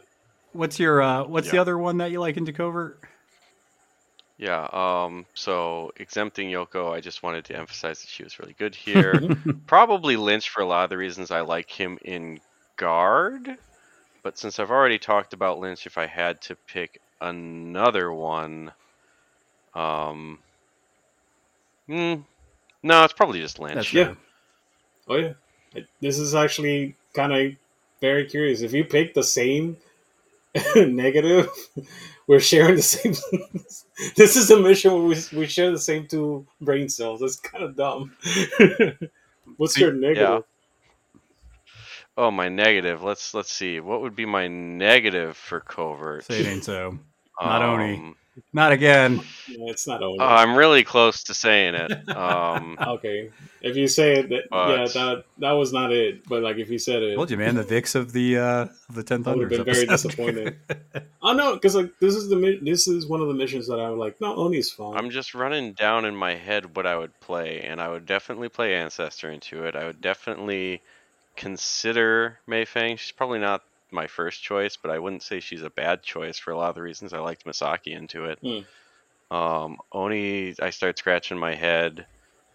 Monk, I kind of like just because Deadly Pursuit's a pretty decent rule for it. Yeah. Um, I guess at the end of the turn, appear. I haven't played enough story to have an opinion there. So I think I'm going to go with Oni. So, so I, yeah, I mean, I shouldn't say that we share the same brain cell because like everything you said about Honeypot, I love, but I I know in my heart of hearts I would still go with Yan Lo before I go Honeypot, and I would go with McCabe, which is what I play against a lot in this mission for pretty much everything that he already. he it's a two and treach, which he taught me about. I was like, oh yeah, two and treach is like the best because he did it with Dasher a lot. So then I started looking for ways to do it in my keywords and McCabe. McCabe with uh, uh what you call it, the Jorogumo Yeah. is super gross Yep. in this mission. Just bring And double have access- just go to town. Yeah, and you have access to a neat. cheap uh both the Monkey King and I forget Uh, the Monkey that's for King's Laro. so good. Ugh. Yeah, you just put them outside of keyword. Doesn't matter. And the Monkey King and uh, Desperado Row both have very good jobs. Yeah. Yeah. So you're also going Oni with bad, huh? No, no, no, no, no. That's that's it. The only difference is that well, the only two differences, I guess. Yeah. So I agree with him on the Misaki thing. That's just kind of gross. Okay. Pretty much everything. Yeah. Uh, but yeah, wastrels for the second keyword. Uh, bad keyword. I. It's not that I hate this Good. keyword. Good. Or, no, I'm not gonna say uh, only You are wrong, sir. It's like I personally don't like Shenlong in this. okay. I think monks are too squishy. But granted, Deadly Pursuit is one of the abilities that makes like the best difference in this mission. Yeah. So maybe I'm just strictly wrong because of that. I 'Cause mean, I've seen- I mean, they do I've die. seen- I mean, anytime I've played against Monk, I'm just like, all right, let's kill all these, all these students. I, and I pretty much always play it the same, where it's like, all right, Shenlong's going to do his thing. Let me just kill everything else. I hate that with a So I think the the difference is you just got to play a, a bit cagier of a game with Monk than you probably do with other models. yeah, But the reason why I think that's okay in Covert, where it might not be okay in Guard, is that you don't have to hold more than one point of the board at a Yeah, you're time. just going to snake one. And after you sneak it up, you don't have to be alive anymore, right? So you can save your 13 or whatever for the one attack your opponent's going to get to try and kill your Wandering River Monk. Make sure that misses. And then if he attacked you, great. You butterfly jump out, you're scoring the strat. If he, you know, if you're still engaged, great. You have Deadly Pursuit, you're still scoring the strat. And if he kills you after you're done scoring your strat point, you don't have a token, you don't care. Yeah. Um, and then just the rest of the keyword has a lot of ways to move enemy models. If he's showing you where his covert things are, you know, as we just said, Oh, the man. Wandering River monks you're probably already taking. They have their, you know, wind blast. Sensei Yu has his wind blast, your totems and your master have ways to push things. Speaking of that, Landon, where I was playing Sandeep and I was playing Lance, and he was playing Shenlong, and we had this huge battle because I activated the ice golem and I put up blizzard, and the Mhm. whole rest of the turn was him wind blasting it back, me pushing it back with Sandeep, and it was this like tug of war on who's in the hazardous AOE. Gotcha. was fun. That's funny. Yeah. Yeah, so I, I think if you play cagey enough, you'll score all your points, and you have a reasonable amount of chances to just try and deny between your master stuff and a bunch of other like wind blast and the keyword. Yeah. Um, like if you just you know slam rocks together, I think you'll probably lose most games you play as Shenlong. Yeah, you gotta be a little more tactical strat. about it for sure. Yeah, it might just be you know one of the keywords I just can't make work with my playstyle, and I have to force myself. To be to, fair, change. Dixon, your play style is something else. Like you, you, a lot of times you are straight up like I'm gonna go wham, and then I'm gonna score my points, and then I'm gonna win the day. If you're gonna do that strategy, you can do that with Shenlong, but what you gotta do is you just gotta like take a smoke break on turn one and load up your charm warders. Oh, And you know, once your charm warders have two focus and like four chi and fast from Sensei Yu, Yeah. there's very few things in the game they can't kill. You'll find. uh, repe- Um, repetitive. I, the way that I deal with them is I just keep attacking them until they run out of chi. But yeah, you are right. There's very little you can do to take them down. All right. Well, honestly, I think the biggest difference between what I think is I also think McCabe, specifically the Tomb Delver, super good. Like I said, bring a couple Jorogumo, bring whatever you like, and just kind of just Yep. deny with two inch reach and just kind of kill what you want and score points where you want. And he's definitely he's definitely my favorite master. I think for that. Uh, I I'm not going to add more to the Misaki talk, but I also think just the two inch reach. Uh, the crime bosses do have laugh off, so if you think your opponent's not going to go hard to the paint on damage, maybe you can get away with that. Um, and then interesting. yeah, and the mobility that she just has is ridiculous with Misaki. So, like like you were saying, Landon, she just kind of hops over there, gets it, comes back in, and starts you know yes. either murking stuff or just denying with her two inch reach. If the Um, mission is is this is actually something that I saw Lance do. If the mission is corner or or what you call a flank, uh, diagonal. If the mission is diagonal, you can pretty much see who's going to be the, the lonely model that's going to go to one of the sides, You see, and both she sides is just just runs a random model out to it. Yeah, because you see that like Yeah. you don't have that many models, and like one or two models will go to like a random direction, and then she just goes chow, and that thing is gone. It's just like all right, well, Oh, I I, guess just felt so bad. It, so I'm thinking to my Captain Con experience from this year. I actually Scorpius Star and Thund- or Ten Thunders for that, Mm. and uh, you know, corner covert is exactly where I dropped Misaki, and my opponent he was I was a Thunder's mirror. He's playing Yoko two, and he just runs this tiny little Terracotta Warrior over to the corner for like three turns, thinking, all right, the Terracotta Warrior is not going to get sniped out by Misaki. and he finally makes it there at like the end of turn three, and I just unbury Jin. And he's oh. like, "Oh, right, that's what Jin does." oh, back Yeah. to the and. I'm just like, "I'm so sorry, man." Yeah. But yeah, that's what Jin does. Yeah. And not only that, Oh. Jin can take. Well, if you play, this is only if you're playing the second version, but yeah, yeah, Jin Jin coming out and ruining somebody's day. It's like, oh yeah, that's a thing. Yeah, in the um, second version, you can also just rebury him and have him do it again. that, that's what I mean. Like if you were playing the title, but like Yeah. this is one of the missions that like the first version of Misaki is just so dang good. Literally because of Yeah. that. Like it's just the nature of the mission and how we play the game. There's only gonna be one or two models going to one of those sides, and then all of a sudden, gone. yeah, and, and I am going to pick Oni probably for because I'm just looking at all these keywords, and I think Oni just has the biggest. I wouldn't say skill disparity, but I think if you are really not good at managing those tokens and you put your models in a bad situation, Mm. it's going to be rough for you to kind of stay and do your thing.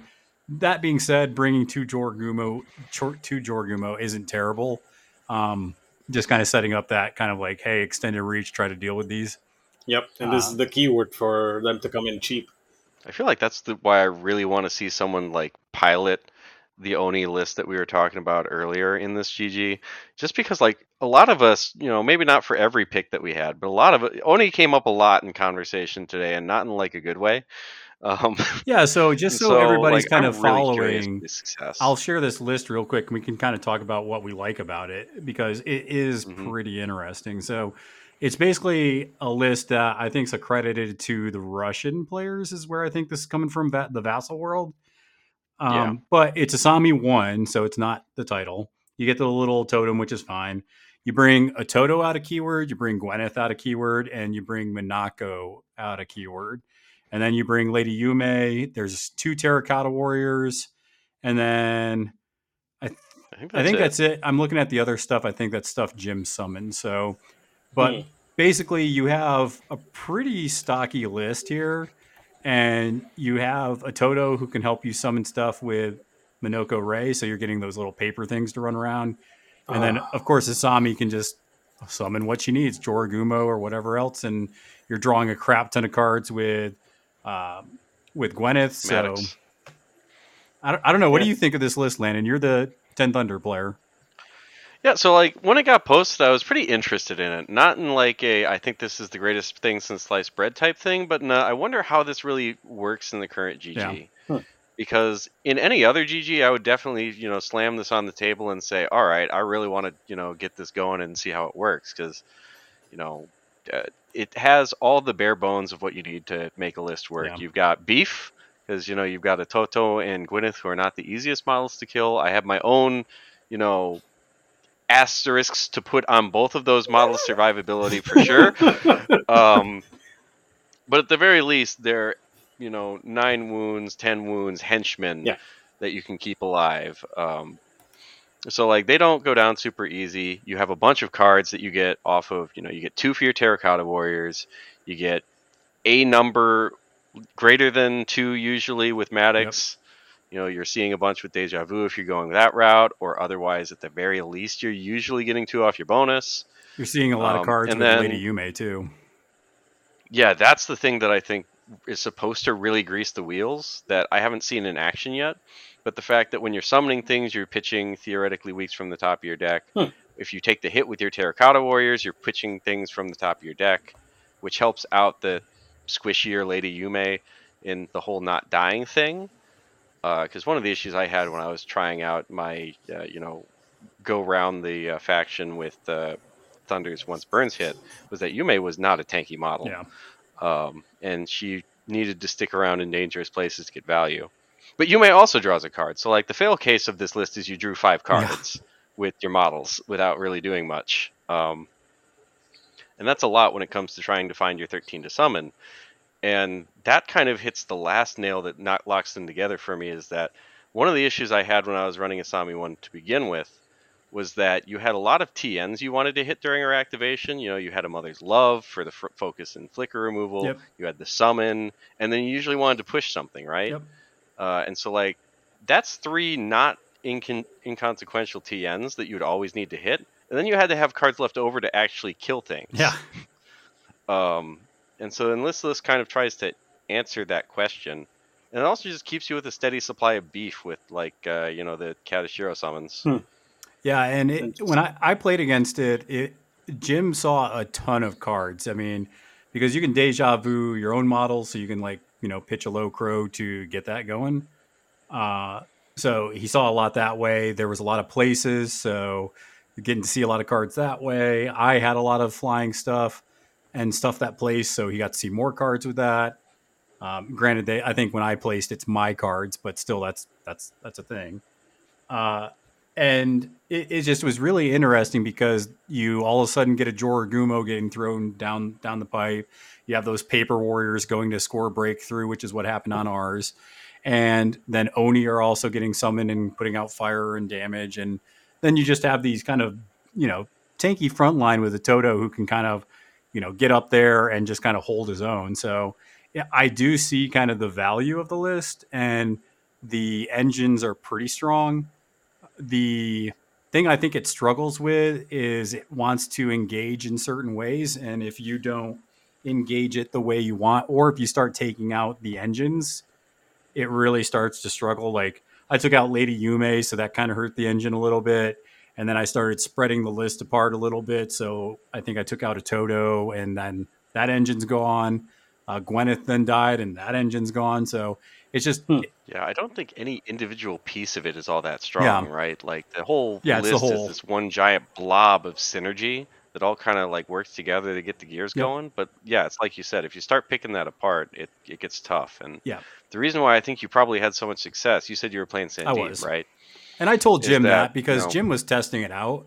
And I was like, honestly, Jim, if I wasn't playing Sandeep, you would have a better time. Because we got to turn four and he hadn't killed a model yet.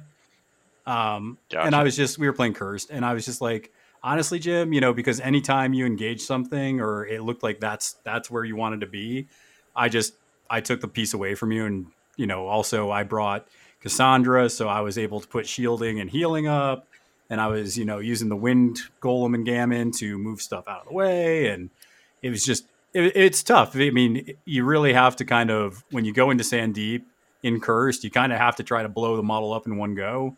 Otherwise, it's either not going to be there or it's going to have a little bit to help it survive. Yeah, you can't really Yeah, like there's that, chip and it there's away. the fact that I think Sandeep does a really excellent job at chipping at Terracotta Yeah. Warriors, and that's where I think a lot of the protection of that list comes from to try and get that redundancy of you can try to kill my stuff, but you have to eat through three attacks of Terracotta Yeah. first. But when you've got stuff like Collision on your Wind Golem to just like cheat the Oh, number I got Dixon so good with that today. Oh yeah, oh yeah. I picked, Still, it was a really good game, but it was I, like yeah, I picked up what's her face, uh, Hildegard, whatever her name is. Hildy. Yeah, yeah. I, Oh, I yeah. picked her up. I slammed her down with collision, and then it was into vent steam. So it was just like boom, boom, boom. Just oh, yeah, yeah. And and he hit for moderate. So she took five damage from three different sources. It was, Yeah. it was super gross. that was fun. It was a good time.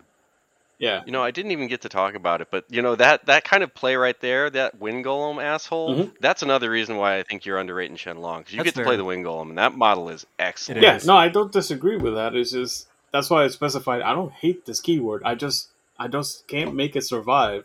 Yeah, and I think there's a difference Yeah. between like, and, and I think that's a good point as we kind of go. And if you go back and listen to the other ones we've done, is I think there's a difference between us saying we don't pick that crew and saying that keyword is unplayable. Because as we just kind of shared with this Oni list, I don't think Oni's unplayable. I think that you could build a list, and even not this list, but you could build something that works for you, and Yep. you might do very well with it. Whereas I might try to play monks and just totally suck it up. So Yeah, yeah. And, and we've mentioned it Hey, a there's couple a reason Yoko 2 only has a 50% win rate, so Oh, we'll, we'll talk about that in a yeah, it second. doesn't always work for everybody. But I want to clarify again. I mean, not clarify, but like point out we Yeah. have been talking about the Jorogumo in a very positive light yeah, they're super good. in their Oni. So like, it's not that the keyword doesn't have good models because it has a bunch. Aminosaku. It's another Oni. Asami that can just summon these dang Jorogumos out of the void, and it's just like Yep. terrifying. When you see one of those come out and just go at you, it's terrifying. So if you have it in your head You know- that you can actually summon these models and make them work and get the points, go for it. But in our hands so far, they just don't get the points. it, it's reminding me a lot of uh, a rhetoric I used to have around the uh, start of the edition, where I talked a lot of shit about Yoko One, but I really, really loved most of the models in her keyword, Yeah. right? And so I'd take them out of keyword or whatever, and you know, all it took was like the stars to align on like you know the right nerf, the right buff, or just like the right strategy, and then now suddenly I think you know Qi and Gong is one of the best things we got in the game. Maybe not necessarily the you know Pretty original Yoko One, but Right. you know, all the models are there. Yep. Yeah, very unfortunate that the bus for Yoko One did not actually get her to the table. Oh, what is that very sad. stupid? Uh, So I have something to say yeah, about that, but the reason is that Yoko One didn't get to the table isn't that Yoko One got a good kit because I feel like she got a good kit. The reason because I played her a very very small amount before Malifaux Burns came out, Okay. and I really liked, you know, this engine I got going with her where I would hire, you know, a low river monk to give distracted to so that I could get two pass tokens with we own you, but still get some value out of the free action I was getting. Then I would take, you know, um, this model out of Kitty Dumont out of keyword to start pushing things up the board. And, you know, then I would take something to draw a bunch of cards. And then Yoko 2 came out, and I realized that all of those models, that 20, 30 Soulstones of engine I was hiring in order to enable these really great alpha strikes with Bill and Hinamatsu, Yeah. all came in one tiny package located on the title card. Yeah. I, I mean, that's not that's So, like- yeah. she had a really good game plan. It's just like they made it easier to do. So you just take the easy way out and play the title. I Yeah, did. Uh, I did want to ask just real quick, and this is just kind of a quick side note before we get into some of the stats that Dixon's going to pull up here. If you want to, if you want to put those into the uh, the stat chat over there, but I I have seen this model, and it's kind of I think it's iconic looking, but you never see it. So I just wanted your thoughts on this real quick, Landon. So this is Obsidian statue, Oh, the baby! the little stone Obsidian baby statue. Yeah. it looks cool and I like the idea of it, but you never see it. I see it. They had to package this thing with three terracotta warriors to try and sell it. That's my opinion on this model. This model's bad. You think that this model's bad? I think this model's trash garbage. Oh my god! You never see it, dude. It's got to be bad. I mean, I see. That's so sad. Look, look, defense three, no hard to wound. That's just where I'm gonna. I'm just gonna drop that right there. Enforcer can't use stones. No, I mean, Nine it's- stones. Eight if wounds. the if specifically the armor two doesn't keep him alive, the armor two and the shielding doesn't keep him alive, he he's bad. He's real bad. He doesn't get shielded. No, he doesn't get a base, but uh, I played this in Mei Feng and I actually love him. You're wasting an AP to give him shielded I mean, I give him two because he doesn't. He doesn't get it from like you know just the base thing. I, I know. Again, I am But if you're loving giving him this two model. shielded, you can't give it to the Gamin. The Gamin are not as good as this thing. I'm sorry. That is absolutely false. A Gamin is going to do the same amount of damage as this guy. Yeah, this model. about This that. model's Common- weird, Dixon. It's just a weird. Oh, model. it's super weird, but I am in love with this model, and I play See, him. I feel I'm having like- a blast. I feel like this is kind of like you trying to make Killjoy work. This seems like the Killjoy of Ten Thunders if it wasn't Yasunori. no, I no, think no, no, no. Killjoy's got way more I weight made than this thing statue. work. no, no, I'm I made this thing work. I mean, granted, I would wish that the Breath of Fire was stat six. True, fair. That's like the one thing that I look at this model that's bad. Literally, it's the only thing that I look at this model and go, "Why?" Like, literally, is the only thing. I Other think than it- that, I think love for, this model. I think it's just too expensive when I'm looking at it. No, dude, like I don't know. I'd play against you as soon as we finish with the Lone Star GT. I definitely. Strap. Okay, Yeah, so yeah, did you only I, I don't know how you get this to work. did you only play this with Mei Feng? Absolutely, that's it. I, there's no well, because I was gonna say, I. I think maybe the healing for scrap markers Alright, keeps alright. it alive. Maybe. nah, I guess. think this. What is it that you like about this that you wouldn't like about a samurai? Uh, I mean, literally the fact that he heals himself back up. Like that's it. But a samurai does that. no, not as good. They do. I They mean, have Juggernaut. I know, I know he has Juggernaut. I'm saying it's not as good. This thing does it for literally nothing. He's just like bonus action. I'm back to full. I'm like, this is the best thing ever. Yeah, but it's only movement five, so you got to have some way to move it around. Like I see Yeah. what you're saying. Like three, four, six is nothing to like snuff at, but honestly, you kind of already if you're doing this spe- speaking specifically for Mei Feng, Yeah. you already have the metal golem that does I- basically this with a positive. I- You already have the metal Gamin, which does basically this. it's just stat four and half the points. he doesn't have Breath of Fire. You like Breath of Fire, huh? I like the option. Look, I both- love Breath of Fire. Yeah, I love. I love the option. it's an amazing action. Mhm. But stat five Breath of Fire. If I wanted to hire a model for Breath of Fire, I'd just hire the Dawn Serpent, and I don't like the Dawn Serpent. I mean, I It has it at stat six at least. I like the Dawn Serpent as well for a different reason. But honestly, this is yeah. These are this is one of my guilty pleasures when I'm playing Mei Feng. Hey, there's nothing wrong with that. Dixon. You can put the uh, the obsidian baby down. It's cool. Yeah, it's good. that's, that's okay. It can be your guilty pleasure, but Yeah. you cannot convince me this is a good model. Okay, so fair. I cannot say that. The, the funny thing is that I've made him work, but so many people, so many people have told me that that I I feel that this is the same as Bad Juju. And objectively, when I looked at Bad Juju, Bad Juju only has like two. I like Bad Juju. Right, right. No, no, no. Again, Bad Juju has like an action. That defense three is pretty rough. one But see, that's the thing. Like the defense on bad juju is bad, like this. Yeah. But bad juju has regen, and he has the ability, and he's planted roots, and he has the ability to come this thing back. has laugh You know, off. That's like Planet. He ha- this guy has laugh oh off yeah, and armor but- too. Sure. Yeah, so there's ways to keep him alive, especially because like you have If, access if he had his some kind of Armada Warrior. demise that helped him stay alive, I'd probably agree with you. But just armor, I don't think is going to do it. I like setting things on fire while he's around. I like fire. Fire makes it makes it. No, I'm serious, dude. You hey, can- l- listen, Dixon. I'm glad you have fun with it. It's it's fine. Like if you Yeah. deliver this thing, like it's gonna do some work, but I mean, movement yes. five on a wide board, like it's tough. I get it. I get. I, like I said, it, I'm willing to like play this when we when when after the the Lone Star GT. Right now, I'm trying to like get back into being decent at the very least competitively. Yeah. All right. Well, let's Uh, get so- into these stats though. So, Landon, just your general feelings. Uh, you click on the link to kind of see what Dixon pulled up with it.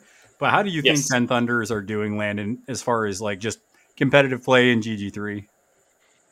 Um, I'd say they're doing probably pretty well. Like I uh, don't have very many complaints. Uh, we had we had a bit of a rough patch competitively, I think, with the last like balance patch in general. Hmm. But we've ironed out a lot of that. I think with the latest patch, there's still you know some things that I'll scratch my head on. Okay. But uh, overall, I think we were in a decent spot before, and I think we're probably in one of the top three masters in the game slots with Yoko right now. So Really? uh, I, I I can't say we're doing badly. I agree. Yoko's a really strong master. Why do you think she her win percentage is like is hurting? Because when you look at it, she's below fifty percent, and we're saying she's really good. So, what do you think's the disparity there? So that one's really hard for me to say. My my first impression is that pass tokens are harder for newer players to try to figure out how to leverage, and maybe that's just part of the stats. But you know, there's a lot of things where I feel like in order to play Yoko 2 effectively, it requires so much on having a solid basis of fundamentals. Because Yoko 2's crew, she doesn't have like ways to just score points like a lot of other crews might. Like you don't have your model that just leaps to where you, it needs to go, right? You have to either hire out a keyword for that, or you know, Hmm. you just have to hire out a You're keyword that if you want something that like it's that, right? harder. And I don't usually do that. You're saying that it's harder to translate your abilities into points. Yeah, you don't have anything that lets you cheat, so to speak. So you have to score your points by just walking and interacting for the most part, or just like playing the strategy as it's written out. Um, so yeah, like Shenlong, you have leaping with river monks who are just going to like interact, leap, interact, and like give you additional like leverage or you know uh, tempo to try and just like score points more quickly, or ways to just kind of get ahead in the game in that way. Okay. And whereas with Yoko, the ways you get ahead are you leverage last activation in order to predict what your opponent's points are so that they don't score their points, right? That's already a skill that you need to develop pretty keenly in order to use pass tokens effectively. Right. Because if I get last activation and I just let you have your points, I'm not leveraging pass tokens, right? I think it's it's one, and I think this is the same way for Ten Thunders in general. I think Ten Thunders are one of the better factions on. We have a lot of answers, and if you're a higher caliber player, it's a lot of things that you can reach for to help you, especially in a tournament in those high high level tables, right? So, but if you're a newer For player, sure. you're probably staying a little more in keyword, and yeah, that's good. But Ten Thunders, I think, excel at pulling stuff out of keyword specifically Yes. to answer. Yes. Absolutely. I think Dixon said it earlier where, you know, it's not even a joke. It's just a fact of playing 10 Thunders. You you go grab the best model. You don't grab the one that's in your Yep. keyword.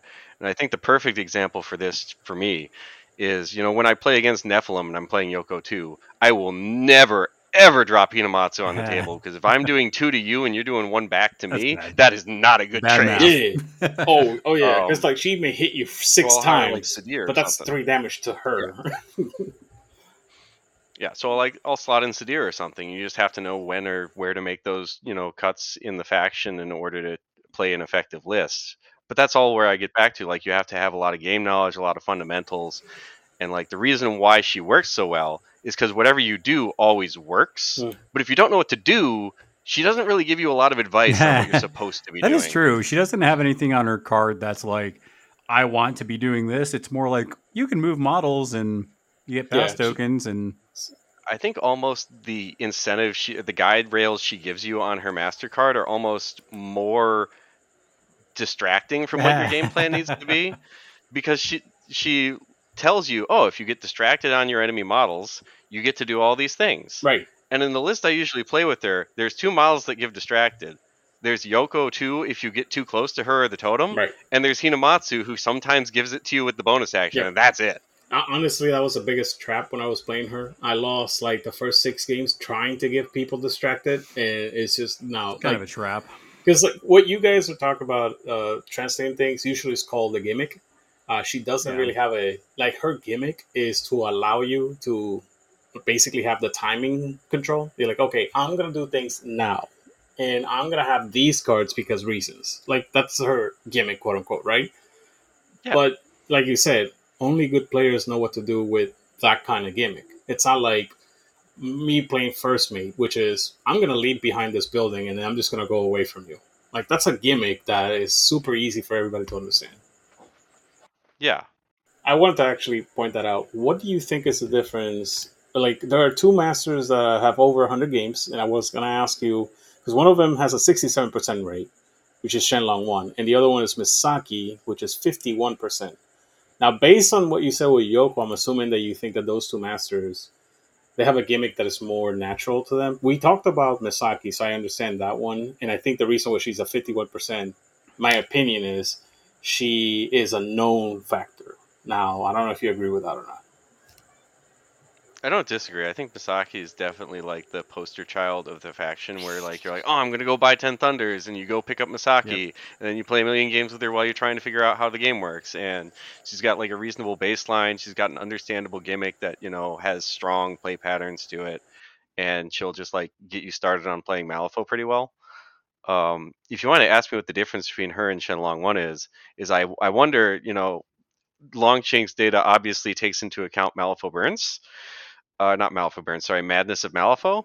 And there's this really cool thing you could do with Ko- with uh, Shenlong One and Koji in Madness of Malifaux. Oh my God, I forgot anymore. about Not that. anymore, right? Probably picks you up to that 67% win rate during the time these games. Thank you. Yeah, yeah, yeah. They've since patched it out, but uh, that that was I you know one of my top masters in the game while it was there, and I don't think it ever should have existed. So, so very, very fast. As a reminder, can you tell the listeners how that works? Just Well, worked. quickly. Worked. sure. Past Work. So- used to, used to work. at the time, the Wandering River upgrade allowed you to drop scheme markers rather than place them, which essentially the game treats as a new object being placed on the table, a new scheme marker.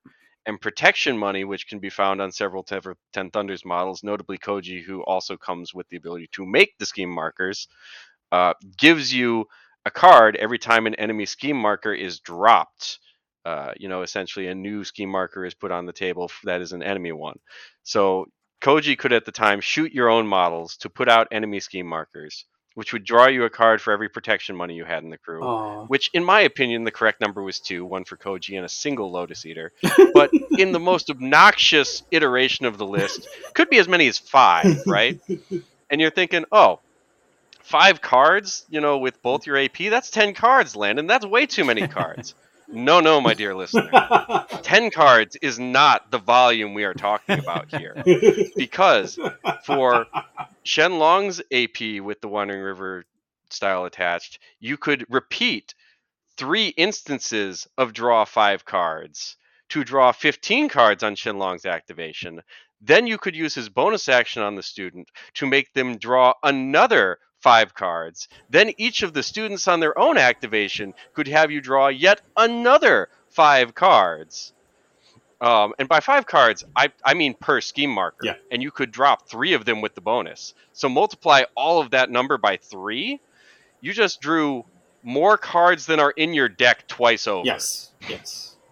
Now, a reasonable iteration of this list probably only drew 18 cards a turn, but here that say out loud, a reasonable version draws three times the number of cards you start each turn with.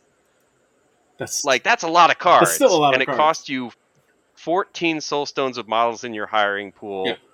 Admittedly, not the greatest stones worth of models in your hiring pool, but you have 36 more stones to work with, and Shenlong one who will absolutely shred with 24 cheats. Yeah. But Landon, they're just gonna stay in their deployment zone and do this.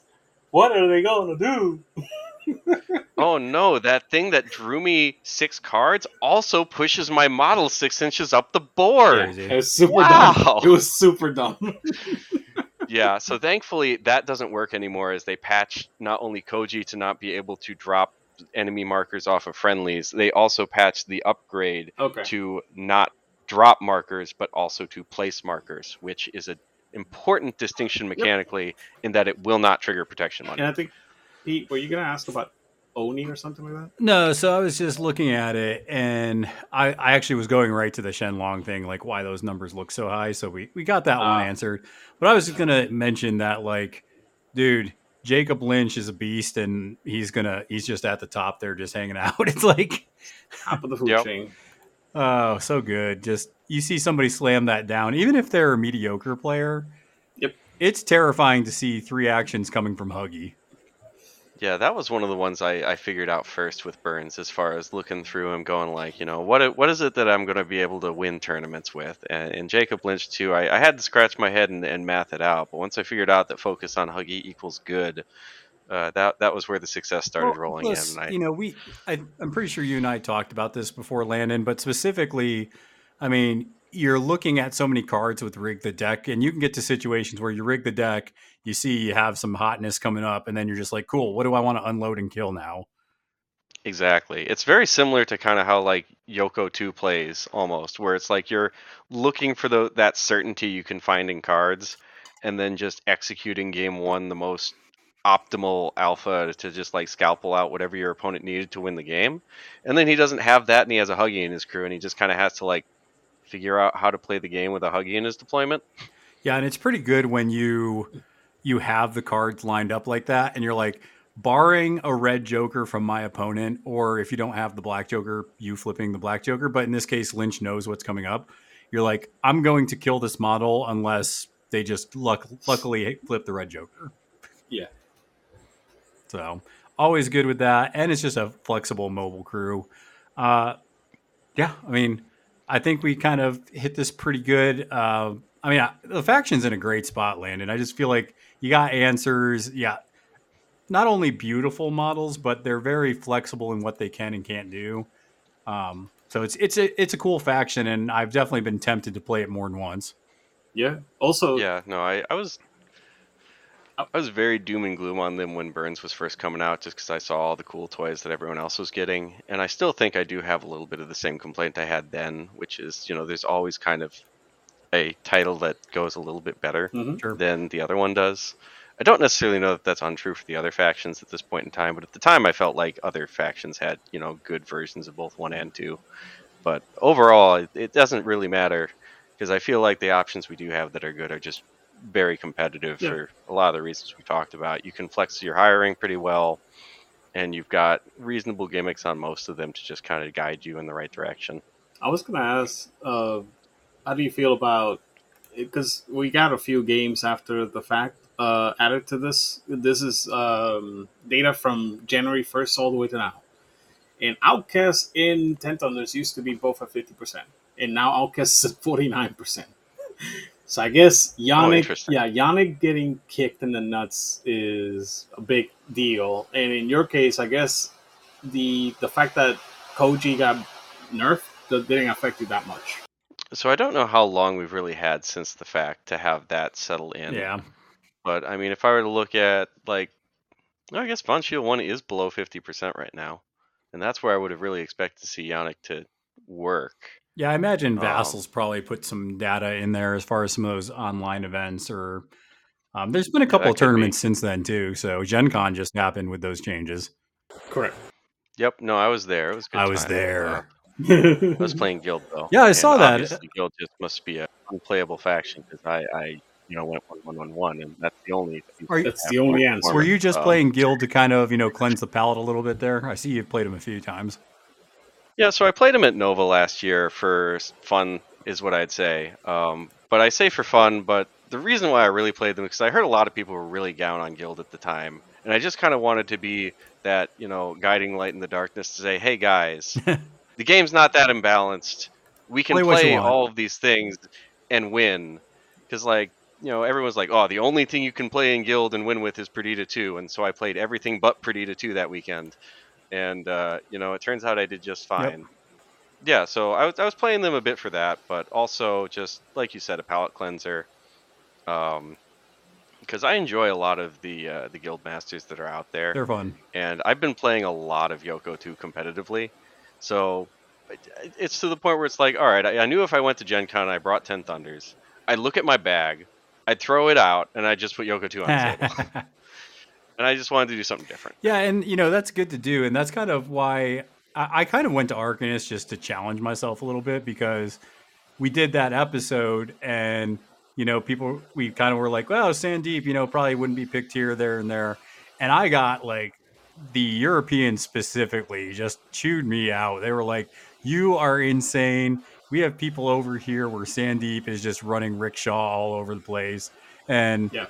I was like, you know, fair enough. It's like send me a list, kind of give me the general rundown of it. And after I saw it in action, I was like, there's some stuff here that I think Yep, are fun. yep. Like I'm and then he giving this proceeded. He proceeded to make me suffer. That's what he did. Yeah, I'm glad to hear it. I think uh, Sandeep was one of those ones that I didn't think was getting quite enough love here in the States, and part of that I think is just because of how Damian was for so long. Yeah, that's fair. Um, but I also feel like Ironsides 2 is in a similar boat where I feel like that model is just like really good oh yeah. And just not getting enough table time to see like how much she's good. Yep. doing four damage, uh, like fairly consistently. Actually, it's not bad. Yep, Yeah, Never seen no, it. like she's got stuff. I did it to you. Toni two? yeah, you Oh. tried to kidnap me, and then I made her survive for two turns, and it started turning the tide. Eh, I was playing Ballyhoo Bucket. I was I was drunk on boating. Drunk and boating, yeah. Yep, drunk and boating. It was fun. Yeah, now she's good. She's Uncle Bog in it. Yeah, she's one of those. You have to play a specific way. It's kind of like playing monk, I guess. Sure. Yeah, and it, that's what I'm saying. It's just that's the honestly that's the cool thing about Malifaux even right now is like we're gonna hopefully get a new GG here soon, which will shake things up definitely. But the new gaining grounds, new errata that shakes things up. Plus, we're getting new books, and you know Malifaux Burns. We're still kind of working through because there's some titles that just haven't you know seen as much light in a lot of situations and like like it's kind of like you know you get it championed a little bit by a few players word gets around and you know they get a little more play which is always fun Yep. what did you send now oh that's from the errata This is Yeah, the. Uh, it's just from yeah, errata just after the errata. I mean, it's been Mhm. like uh, consistently, except for Guild, 80 games from pretty much every faction, and it's kind of sussing out to the way that we were thinking about. But anyway, but yeah, no, your faction's still good. That's also very exciting to see the changes for the next, uh, basically, era of the game. that gaining grounds 4 hopefully coming out they said Oh sometime later in the year we'll see when it actually drops i would suspect sometime in november if i was going to guess I wasn't even thinking that far. I was just thinking post Damian nerf. I don't know if they I, I think if it was going to be closer than november they would have dropped it before gen con Yeah, that's just Nick, my opinion Nick brought me to reality and made me realize I should stop thinking logically of when they're gonna release the errata. yeah They have their issues and they are dealing with them as they, you know, as they come along. So whenever they feel that they're Yeah. good and ready, I'll, you know, I'll just be. That's what I'm saying. I think that they had, and this was a pretty decent chunk of things that got a Narada. So I think making sure that was all balanced out. They're they've they've hinted at Big Hat being changed here soon. So I could see a world sometime in November, December when they drop Big Hat and the new GG. That would be kind of cool to see. Oh God, I hope that they do it before they release the GG. I don't know. You know, I've uh, I've given up on trying to predict the timing of things. You know, it used to be that we always had the new gaining grounds the week before Adepticon, and then we had to jam the packet in like three days to try and know what the heck we were playing, and that was a fun experience. But ever since they stopped dropping it before Adepticon, I'm like, you know, I, there was one thing I could count on, and hell's frozen over. Yeah. So Yeah, no, I, Uh, I, I'm yeah, with you. the- I literally window. had the same thought multiple times, and I keep getting wrong. And I was like, you know what? I'm just gonna stop using logic. I'm just gonna let it happen. And to be fair, you know, I don't even know if Wyrd knows when they're going to drop these things half the time. Honestly, I mean, I seem to recall. I don't like 33. I think came out and like they had a, a card that printed that said like November errata or something. And I remember the box came out in like uh, January maybe, or maybe it was December. Yeah. So it was like you know the the errata released a month after they thought it was going to come out. So if they can't predict when it's coming out, how are we going? To Yeah, because I, when I got that box with 33, it actually had the errata card in it. Yeah. Yeah, didn't have to print it off. I was like, wait, this is the old card. Okay, that's cool. Let's do it. Yeah, no, I seem to recall they spoiled the fact that they were doing an errata with that yeah, card. they did. It took a minute for people to realize, but definitely, definitely. Uh, yeah, it was neat. anything you want to plug, Landon, besides uh, being on Danger Planet? Yeah, so obviously, you know, listen to us on Danger Planet. If you aren't familiar with our content, we do we do tier lists, we do like keyword discussions. We have you know some newer uh, player-oriented content. I think we just dropped a video about you know how do you prep for your first tournament. Uh, so you know, just kind of stuff on the game in general. But then, if I had to plug anything else, I would just have to say, make sure you're going out to events, even if you're you know the kind of guy who just kind of wants to sit around and play casually and thinks, oh, maybe the tournament scene's too too difficult for me, or I just want to, you know, have a nice beer and pretzels game every once in a while. Because none of us are mean. We don't bite. Um, and so long as you're okay with just, you know, coming out, playing a few games, maybe you lose a couple, but it's a really great social experience just being at these events. I don't know. Landon. I've seen Dixon and myself get pretty upset. I had to. So talking about Sam, I actually had to.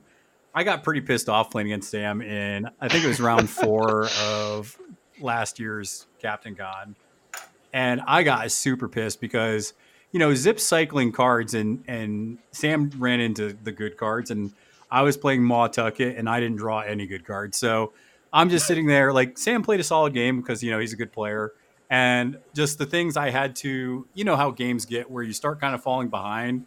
So you got to start taking more chances to try and catch up. And Yeah. I went for my final, like, okay, I need this to happen. And I think I black jokered or something. And I basically just looked at Sam like, why not? You got, I was like, I need to go get a beer. And I, I kind of just walked off and I was like, okay, don't be a jack, Oh. you know, wagon. So I, I turned around like, Sam, good game, nothing against you. I just need a beer. so Uh, Yeah, no, I hear you. Okay. I had those games. That's actually reminded me of the exact same experience that happened to us. I played against Pete, and I think he drew 11 cards in a turn, and none of them were above like an 8. Oh. He was losing it. That's freaking mon- Oh, dude, it was it was. Was that when I was ridiculous. playing Marcus the other day? No, no, no, no, no, no. When we was- were playing. Uh, this is a Ma game, and literally, you drew- Oh. This is a way, way back in the day. But it, it's happened since then. But I will never forget that one first game because of how you looked. You looked like dude because you Like- know how and and i think anybody who plays malifaux who appreciates some good card drawing can be like oh i got a crap hand well you know i can kind of filter this out throughout the turn and you kind of Right. start digging and you're just getting more crap and you're like where are these good cards oh, and then if you start flipping ya. bad that's the cat like if you draw bad cards and you flip like crap that just sets me off because i'm like not only am i getting crap i can't even luck into the good stuff and the game. By the way, I, I hear you. the game, the game that he's talking about, where uh, he was playing Marcus. I think both of us were fishing for the red Joker, and the red Joker was in both of our decks, like third from the bottom. Yeah. we were both like livid at one point. Like, what the f- is this? where is the stupid card Speaking of, you know, Rage and Red Jokers, uh, two separate instances, you know, which is unlikely for, you know, Red Jokers and Rage. You know, normally they go hand in Yeah. hand. But, um, you know, my first game at Gen Con, I played against uh, Cole Thomas, excellent player. He was playing Damian 1. And, um, you know, it's fresh after the nerf for Damian 1. I'm thinking, all right, maybe this is a reasonable experience now.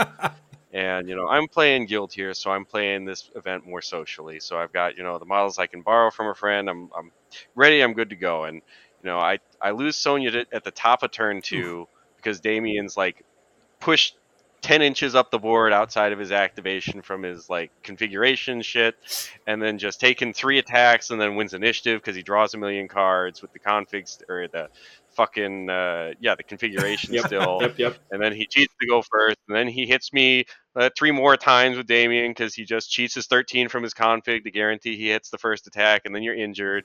You hit three more times. It's fucking bullshit. Yep. Uh, and so I lose Met Sonnia at the top of turn two, and I'm like, man, this game fucking sucks, and I'm just hard on tilt raging. And you know, I realize that I'm doing this, and I'm like apologizing to my opponent. He's like, "No, man, this is a salty situation. I understand." and you know I get I eventually get all the salt out of my system right around the time I actually kill Lolith with my thralls on turn two. Okay. Ah, And like I'm still upset because I'm definitely losing at this point in Yeah. time. And then sometime around turn three, I take this random throwaway attack with my thrall. I hit the red joker down the attack flip, and it just all clicks because I've got this like I've got double crit right, Yeah. and he's out of stones because he spent them all trying to keep Lolith up, and I just have the severe, and I'm like, how much health is Damian on? He's like eight. I'm like, oh, Damian's dead. yeah. Boom! um, and that get that just opened the game right up. Um, Way to recover there, yeah, I still- Landon. I still tied the game because I was far enough behind, having lost all these pieces to Damian's bullshit. But um, Yep. you Yeah, know, that's tough. Lo- it- losing your master turn two, that's tough.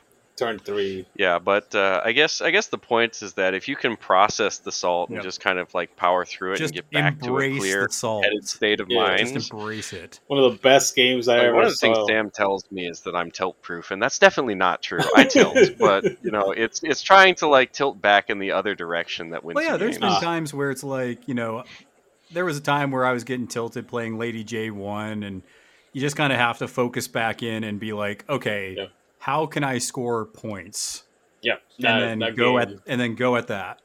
I was absolutely Yeah, 'cause gonna we like to mention say that. Malif was a very deterministic game, but the, the re- reality of it is shit happens. Yeah, well, there's there's a couple of things that you can tell. It's like, okay, so as long as this doesn't happen, then I can get points. But like the game that we were playing that he's mentioning, the Lady J, I like everything went wrong for him, like turns one and two, and I I was like, I was like, Pete, I would literally have flipped the well, table, well, and I would well, because you killed the Pale Rider, right? And you were like, Yeah. he's like, are you okay? Like, I, I, Yeah. I would be super frustrated, and I was like, Yep. I think I can get three points this turn. Let me see if I can do it, and I did. Yep. Um, Bottom of one, I killed the pill. No, no, no. You, you killed you killed it too because that was one of my hidden marker Okay, cards. I know that I killed two, mo- one in turn one and another one in turn two, and then you like somehow re-rack your brain, and then turn you know three happened, and then you started winning games. Well, because I, to like, challenge, what the fuck? I had to challenge myself, right? Because I'm sitting here losing at cursed objects, and your natural reaction. I have this beat stick, Lady J one, and I'm like, Mhm. my natural reaction is just to punch stuff just to make myself feel better. But then I'm Mhm. like, okay, instead of just hitting a random thing, how do I kill something to get my cursed? And I noticed you had like a squishy model hanging out by itself. And I was like, oh yeah, I got a leap. I can go over there, kill that, drop a ski marker for breakthrough with Lady J, and you know, I got two points right there. So yeah, you just you kind of need to pump the brakes and just be like, okay, that was bad. Where am I getting my points for the rest of this game? Yeah. Yeah. And while I'm not gonna like call out anybody or say that it's you know always incorrect to to not you know concede games because sometimes you just need to ta get that beer right? Because you know emotionally that's where you're at and you just need it. But like if you if you want to win the game right like you don't have to concede when things start going badly for you turn two because you're flipping cards he's flipping cards shit can still happen. You know if if you don't play out the game you'll never win. I can think Yeah. about a handful of games that like I've pulled out of my ass just because I kept playing and my opponent made a big fuck up. Yep.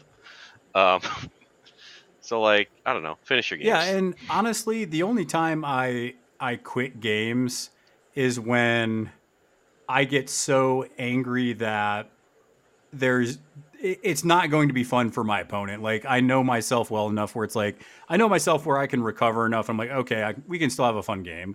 But if I'm like angry to the point of just like, and you know I do because that's you know I got a high, hot Irish temper that happens. But Yeah. it's like if I get to that point, I'm just like, you know what, nothing against you. Like you got the points. Like I'm good. Like it's fine. yeah. We're all here to have fun, and if you're not doing that, you know, no one's going to chain you to the table and say you have to stay there. Yeah, and like you won the game. Good job. You played it better, and my crew hates me. It's fi- it's fine. Oh god, I was so salty gen round two of Gen Clown. I, I could not flip a six on plus flips, and I was just I was just dying. Yep. But I think we're gonna leave it there. Uh, we want to thank you for coming on, Landon, and uh, Yeah, thanks for having me. It was a hoot. yeah, make sure that you guys are uh, flipping cards, flipping tables, and we'll see y'all later.